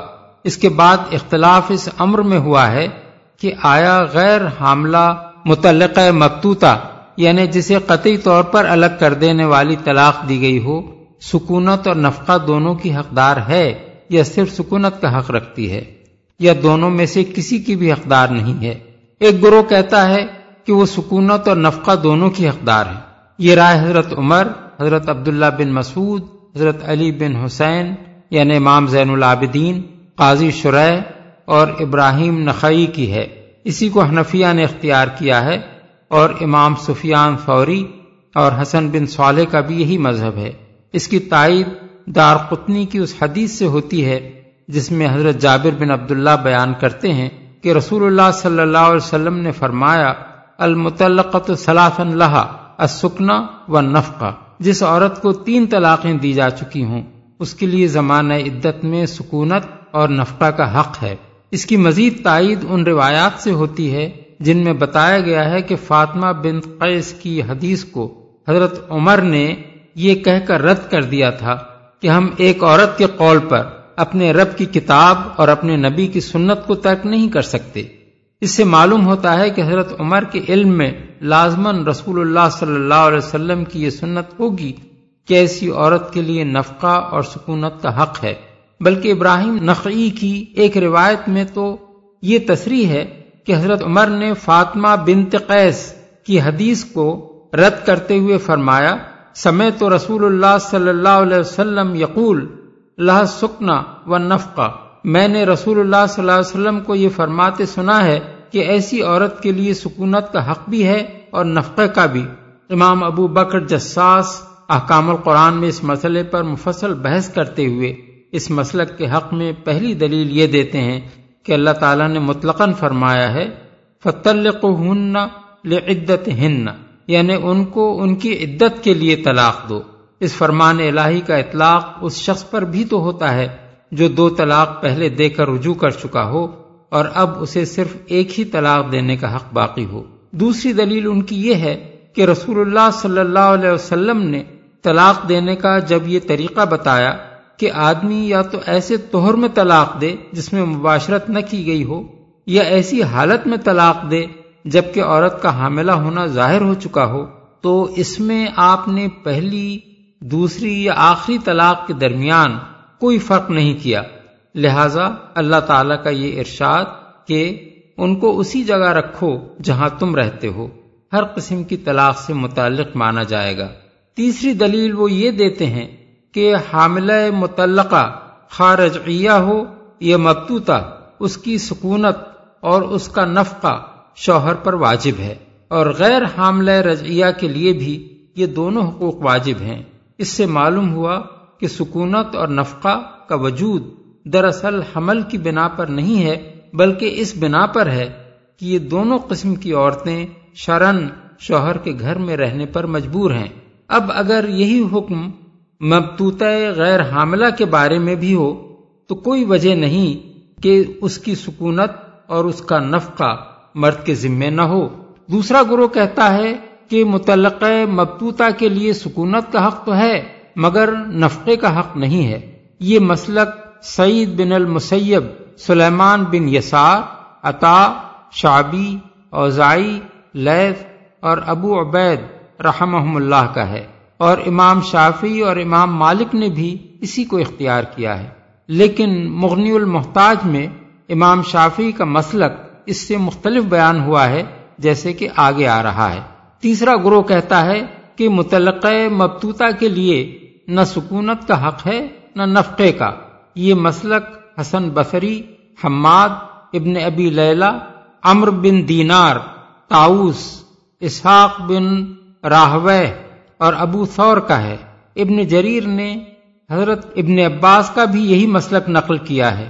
امام احمد بن حنبل اور امامیہ نے بھی اسی کو اختیار کیا ہے اور مغنی المحتاج میں شافیہ کا مسلک بھی یہ بیان کیا گیا ہے کہ تجب و سکنا لموتد طلاقن حائل اور حامل ولا بائن، والحائل البائن لا نفق لہا ولا کسوا یعنی طلاق کی بنا پر جو عورت عدت گزار رہی ہو، اس کے لیے سکونت کا حق واجب ہے، خواہ وہ حاملہ ہو یا نہ ہو، مگر بائنا کے لیے واجب نہیں ہے۔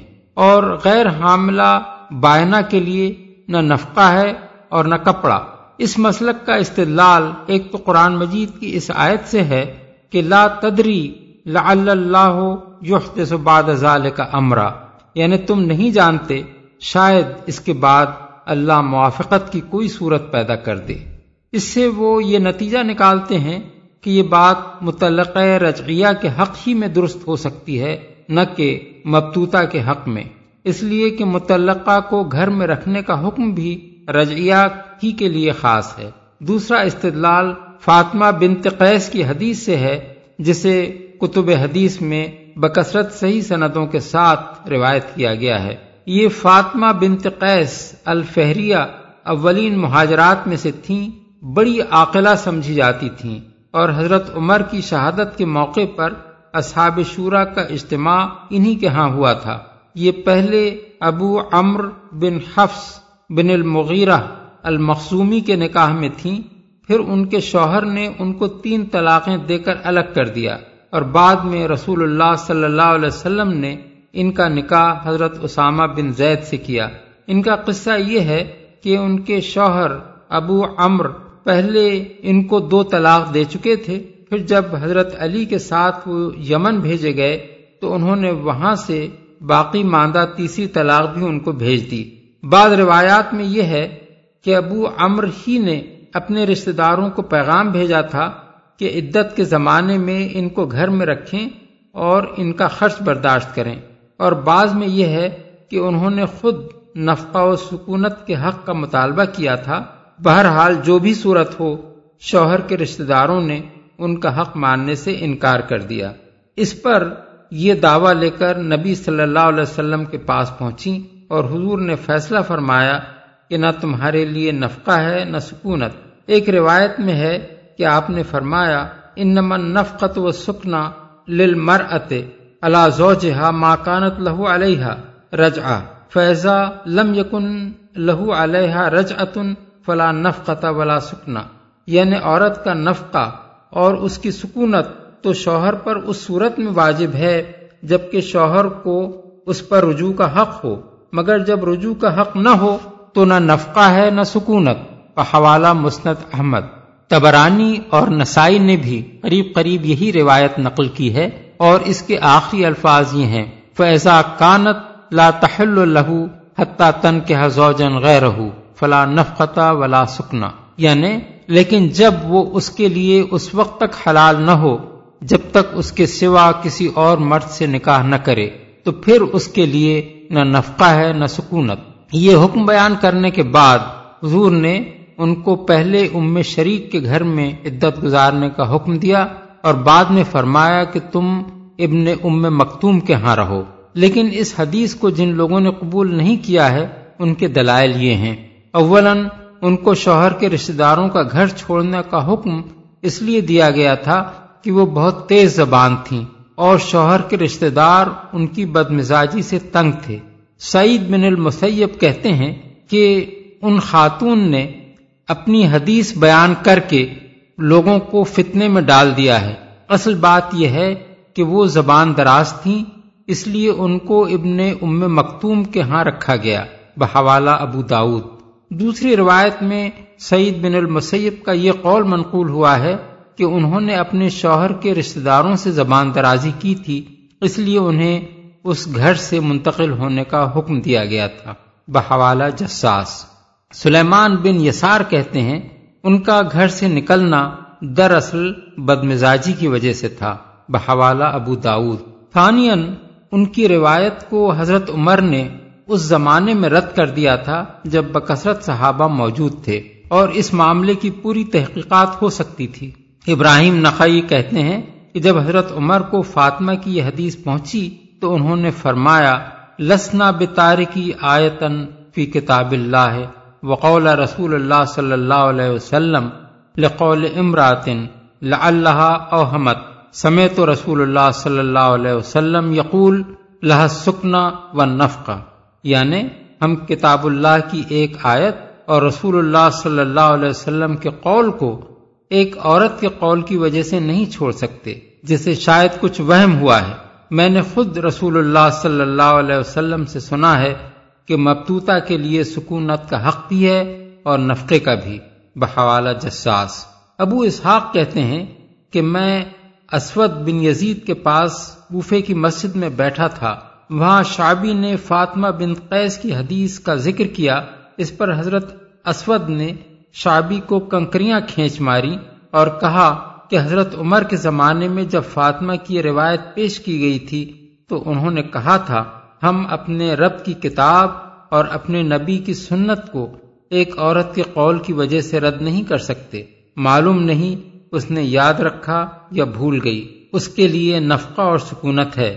اللہ کا حکم ہے، لا تخرجو ہن من بیوت ہن یہ روایت با اختلاف الفاظ مسلم، ابو داود ترمزی اور نسائی میں منقول ہوئی ہے۔ فالسن مروان کے زمانہ حکومت میں جب متعلقہ مبتوتا کے متعلق ایک نزا چل پڑی تھی، حضرت عائشہ نے فاطمہ بن قیس کی روایت پر سخت اعتراضات کیے تھے۔ قاسم بن محمد کہتے ہیں کہ میں نے حضرت عائشہ سے پوچھا، کیا آپ کو فاطمہ کا قصہ معلوم نہیں ہے؟ انہوں نے جواب دیا، فاطمہ کی حدیث کا ذکر نہ کرو تو اچھا ہے۔ بحوالہ بخاری۔ بخاری نے دوسری روایت جو نقل کی ہے، اس میں حضرت عائشہ کے الفاظ یہ ہیں، فاطمہ کو کیا ہو گیا ہے؟ وہ خدا سے ڈرتی نہیں۔ تیسری روایت میں حضرت عروا بن زبیر کہتے ہیں کہ حضرت عائشہ نے فرمایا، فاطمہ کے لیے یہ حدیث بیان کرنے میں کوئی بھلائی نہیں ہے۔ حضرت عروا ایک اور روایت میں بیان کرتے ہیں کہ حضرت عائشہ نے فاطمہ پر سخت ناراضی کا اظہار فرمایا اور کہا، وہ دراصل ایک خالی مکان میں تھیں جہاں کوئی مونس نہ تھا۔ اس لیے ان کی سلامتی کی خاطر حضور نے ان کو گھر بدل دینے کی ہدایت فرمائی تھی۔ رابعن ان خاتون کا نکاح بعد میں اسامہ بن زید سے ہوا تھا اور محمد بن اسامہ کہتے ہیں کہ جب کبھی فاطمہ اس حدیث کا ذکر کرتی، میرے والد جو چیز بھی ان کے ہاتھ لگتی اٹھا کر ان پر دے مارتے تھے۔ بحوالہ جساس۔ ظاہر ہے کہ حضرت اسامہ کے علم میں سنت اس کے خلاف نہ ہوتی تو اس حدیث کی روایت پر اتنی ناراضی کا اظہار نہیں کر سکتے تھے۔ جب تک ان کا وضع حمل نہ ہو جائے۔ یہ امر متفق علیہ ہے کہ متعلقہ خارجیہ ہو یا مبتوتا اگر حاملہ ہو تو وضع حمل تک اس کی سکونت اور اس کے نفقے کا ذمہ دار شوہر ہے۔ البتہ اختلاف اس صورت میں ہے جبکہ حاملہ کا شوہر مر گیا ہو۔ قطع نظر اس کے کہ وہ طلاق دینے کے بعد مرا ہو یا اس نے کوئی طلاق نہ دی ہو۔ اور عورت زمانہ حمل میں بیوہ ہو گئی ہو۔ اس معاملے میں فقہا کے مسالک یہ ہیں۔ نمبر ایک، حضرت علی اور حضرت عبداللہ بن مسعود کا قول ہے کہ شوہر کے مجموعی ترکے میں اس کا نفقہ واجب ہے۔ حضرت عبداللہ بن عمر، قاضی شرح ابو العالیہ شابی اور ابراہیم نقی سے بھی یہی قول منقول ہے۔ اور حضرت عبداللہ بن عباس کا بھی ایک قول اسی کی تائید میں ہے۔ بحوالہ آلوسی جساس، نمبر دو۔ ابن جریر نے حضرت عبداللہ بن عباس کا دوسرا قول یہ نقل کیا ہے۔ نمبر دو۔ ابن جریر نے حضرت عبداللہ بن عباس کا دوسرا قول یہ نقل کیا ہے کہ اس پر اس کے پیٹ کے بچے کے حصے میں سے خرچ کیا جائے اگر میت نے کوئی میراث چھوڑی ہو۔ اور اگر میراث نہ چھوڑی ہو تو میت کے وارثوں کو اس پر خرچ کرنا چاہیے۔ کیونکہ اللہ تعالیٰ نے فرمایا ہے وہ الوارث مثل ذالک سورہ البقرہ، آیت دو سو تینتیس، نمبر تین۔ حضرت جابر بن عبداللہ، حضرت عبداللہ بن زبیر حضرت حسن بصری، حضرت سعید بن المسیب اور حضرت عطا بن ابی رباح کہتے ہیں کہ متوفع شوہر کے مال میں اس کے لیے کوئی نفقہ نہیں ہے۔ حضرت عبداللہ بن عباس سے بھی ایک تیسرا قول یہی منقول ہوا ہے۔ بحوالہ جساس۔ اس کا مطلب یہ ہے کہ شوہر کے ترکے میں سے اس کو جو میراث کا حصہ ملا ہو، اس سے وہ اپنا خرچ پورا کر سکتی ہے۔ لیکن شوہر کے مجموعی ترکے پر اس کا نفقہ عائد نہیں ہوتا، جس کا بار تمام وارثوں پر پڑے۔ نمبر چار۔ ابن ابی لہلا کہتے ہیں کہ اس کا نفقہ متوفع شوہر کے مال میں اسی طرح واجب ہے۔ جس طرح اس کے مال میں کسی کا قرض واجب ہوتا ہے۔ بحوالہ جساس یعنی مجموعی ترکے میں سے جس طرح قرض ادا کیا جاتا ہے، اسی طرح اس کا نفقہ بھی ادا کیا جائے۔ نمبر پانچ، امام ابو حنیفہ، امام ابو یوسف، امام محمد اور امام ظفر کہتے ہیں کہ میت کے مال میں اس کے لیے نہ سکونت کا حق ہے، نہ نفقے کا، کیونکہ موت کے بعد میت کی کوئی ملکیت ہی نہیں ہے۔ اس کے بعد تو وہ وارثوں کا مال ہے۔ ان کے مال میں حاملہ بیوہ کا نفقہ کیسے واجب ہو سکتا ہے؟ بحوالہ ہدایہ جساس۔ یہی مسلک امام احمد بن حنبل کا ہے۔ بحوالہ الانصاف۔ نمبر چھ۔ امام شافی کہتے ہیں کہ اس کے لیے کوئی نفقہ نہیں ہے۔ البتہ اسے سکونت کا حق ہے۔ بحوالہ مغنی المحتاج۔ ان کا استدلال حضرت ابو سعید قدری کی بہن فرا بنت مالک کے اس واقعے سے ہے کہ ان کے شوہر جب قتل کر دیے گئے تو رسول اللہ صلی اللہ علیہ وسلم نے ان کو حکم دیا کہ شوہر کے گھر ہی میں عدت گزاریں۔ بحوالہ ابو داود نسائی ترمزی مزید براں ان کا استدلال دار قطنی کی اس روایت سے ہے کہ حضور نے فرمایا لسل الحامل المتوفی انہا زوجہا نفقہ یعنی بیوہ حاملہ کے لیے کوئی نفقہ نہیں ہے۔ یہی مسلک امام مالک کا بھی ہے حاشیت الدسوقی۔ گفت و شنید سے طے کر لو۔ اس ارشاد سے کئی اہم باتیں معلوم ہوئیں۔ ایک یہ کہ عورت اپنے دودھ کی مالک ہے ورنہ ظاہر ہے کہ وہ اس کی اجرت لینے کی مجاز نہیں ہو سکتی تھی۔ دوسرے یہ کہ جب وہ وضع حمل ہوتے ہی اپنے سابق شوہر کے نکاح سے باہر ہو گئی تو بچے کو دودھ پلانے پر وہ قانون مجبور نہیں ہے، بلکہ باپ اگر اس سے دودھ پلوانا چاہے اور وہ بھی راضی ہو تو وہ اسے دودھ پلائے گی اور اس پر اجرت لینے کی حقدار ہوگی۔ تیسرے یہ کہ باپ بھی قانون مجبور نہیں ہے کہ بچے کی ماہی سے اس کو دودھ پلوائے۔ چوتھے یہ کہ بچے کا نفقہ باپ پر عائد ہوتا ہے۔ پانچویں یہ کہ بچے کو دودھ پلانے کی اولین حقدار ماں ہے اور دوسری عورت سے رضاعت کا کام اسی صورت میں لیا جا سکتا ہے، جبکہ ماں خود اس پر راضی نہ ہو یا اس کی ایسی اجرت مانگے جس کا ادا کرنا باپ کی مقدرت میں نہ ہو۔ اسی سے چھٹا قاعدہ یہ نکلتا ہے کہ اگر دوسری عورت کو بھی وہی اجرت دینی پڑے جو بچے کی ماں مانگتی ہو، تو ماں کا حق اولا ہے۔ فقہ کی آرا اس مسئلے میں یہ ہیں۔ زحاق کہتے ہیں کہ بچے کی ماں اسے دودھ پلانے کی زیادہ حقدار ہے، مگر اسے اختیار ہے کہ چاہے دودھ پلائے یا نہ پلائے۔ البتہ اگر بچہ دوسری عورت کی چھاتی قبول نہ کرے، تو ماں کو اسے دودھ پلانے پر مجبور کیا جائے گا۔ اسی سے ملتی جلتی رائے قطادہ، ابراہیم نقی اور سفیان فوری کی ہے۔ ابراہیم نقی یہ بھی کہتے ہیں کہ اگر دوسری عورت رضاعت کے لیے نہ مل رہی ہو، تب بھی ماں کو اسے دودھ پلانے پر مجبور کیا جائے گا۔ بحوالہ ابن جریر۔ ہدایہ میں ہے، اگر ماں باپ کی علیحدگی کے وقت چھوٹا بچہ دودھ پیتا ہو، تو ماں پر یہ فرض نہیں ہے کہ وہی اسے دودھ پلائے۔ البتہ اگر دوسری عورت نہ ملتی ہو، تو وہ رضاعت پر مجبور کی جائے گی۔ اور اگر باپ یہ کہے کہ میں بچے کی ماں کو اجرت دے کر اس سے دودھ پلوانے کے بجائے دوسری عورت سے اجرت پر یہ کام لوں گا اور ماں دوسری عورت ہی کے برابر اجرت مانگ رہی ہو یا بلا اجرت ہی اس خدمت کے لیے راضی ہو تو اس صورت میں ماں کا حق مقدم رکھا جائے گا۔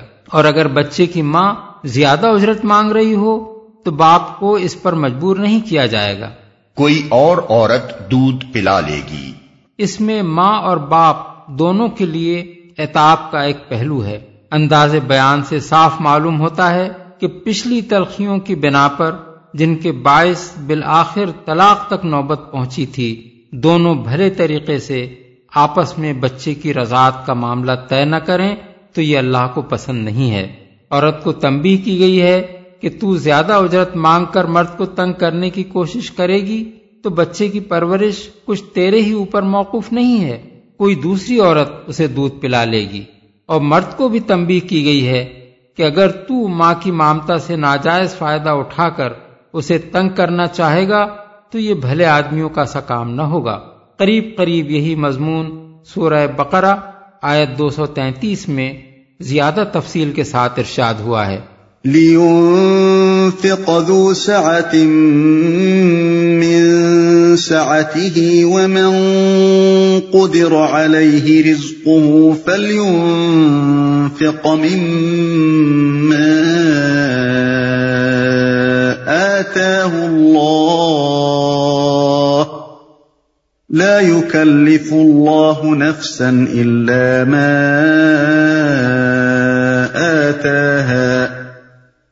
سيجعل الله بعد عسر يسرا.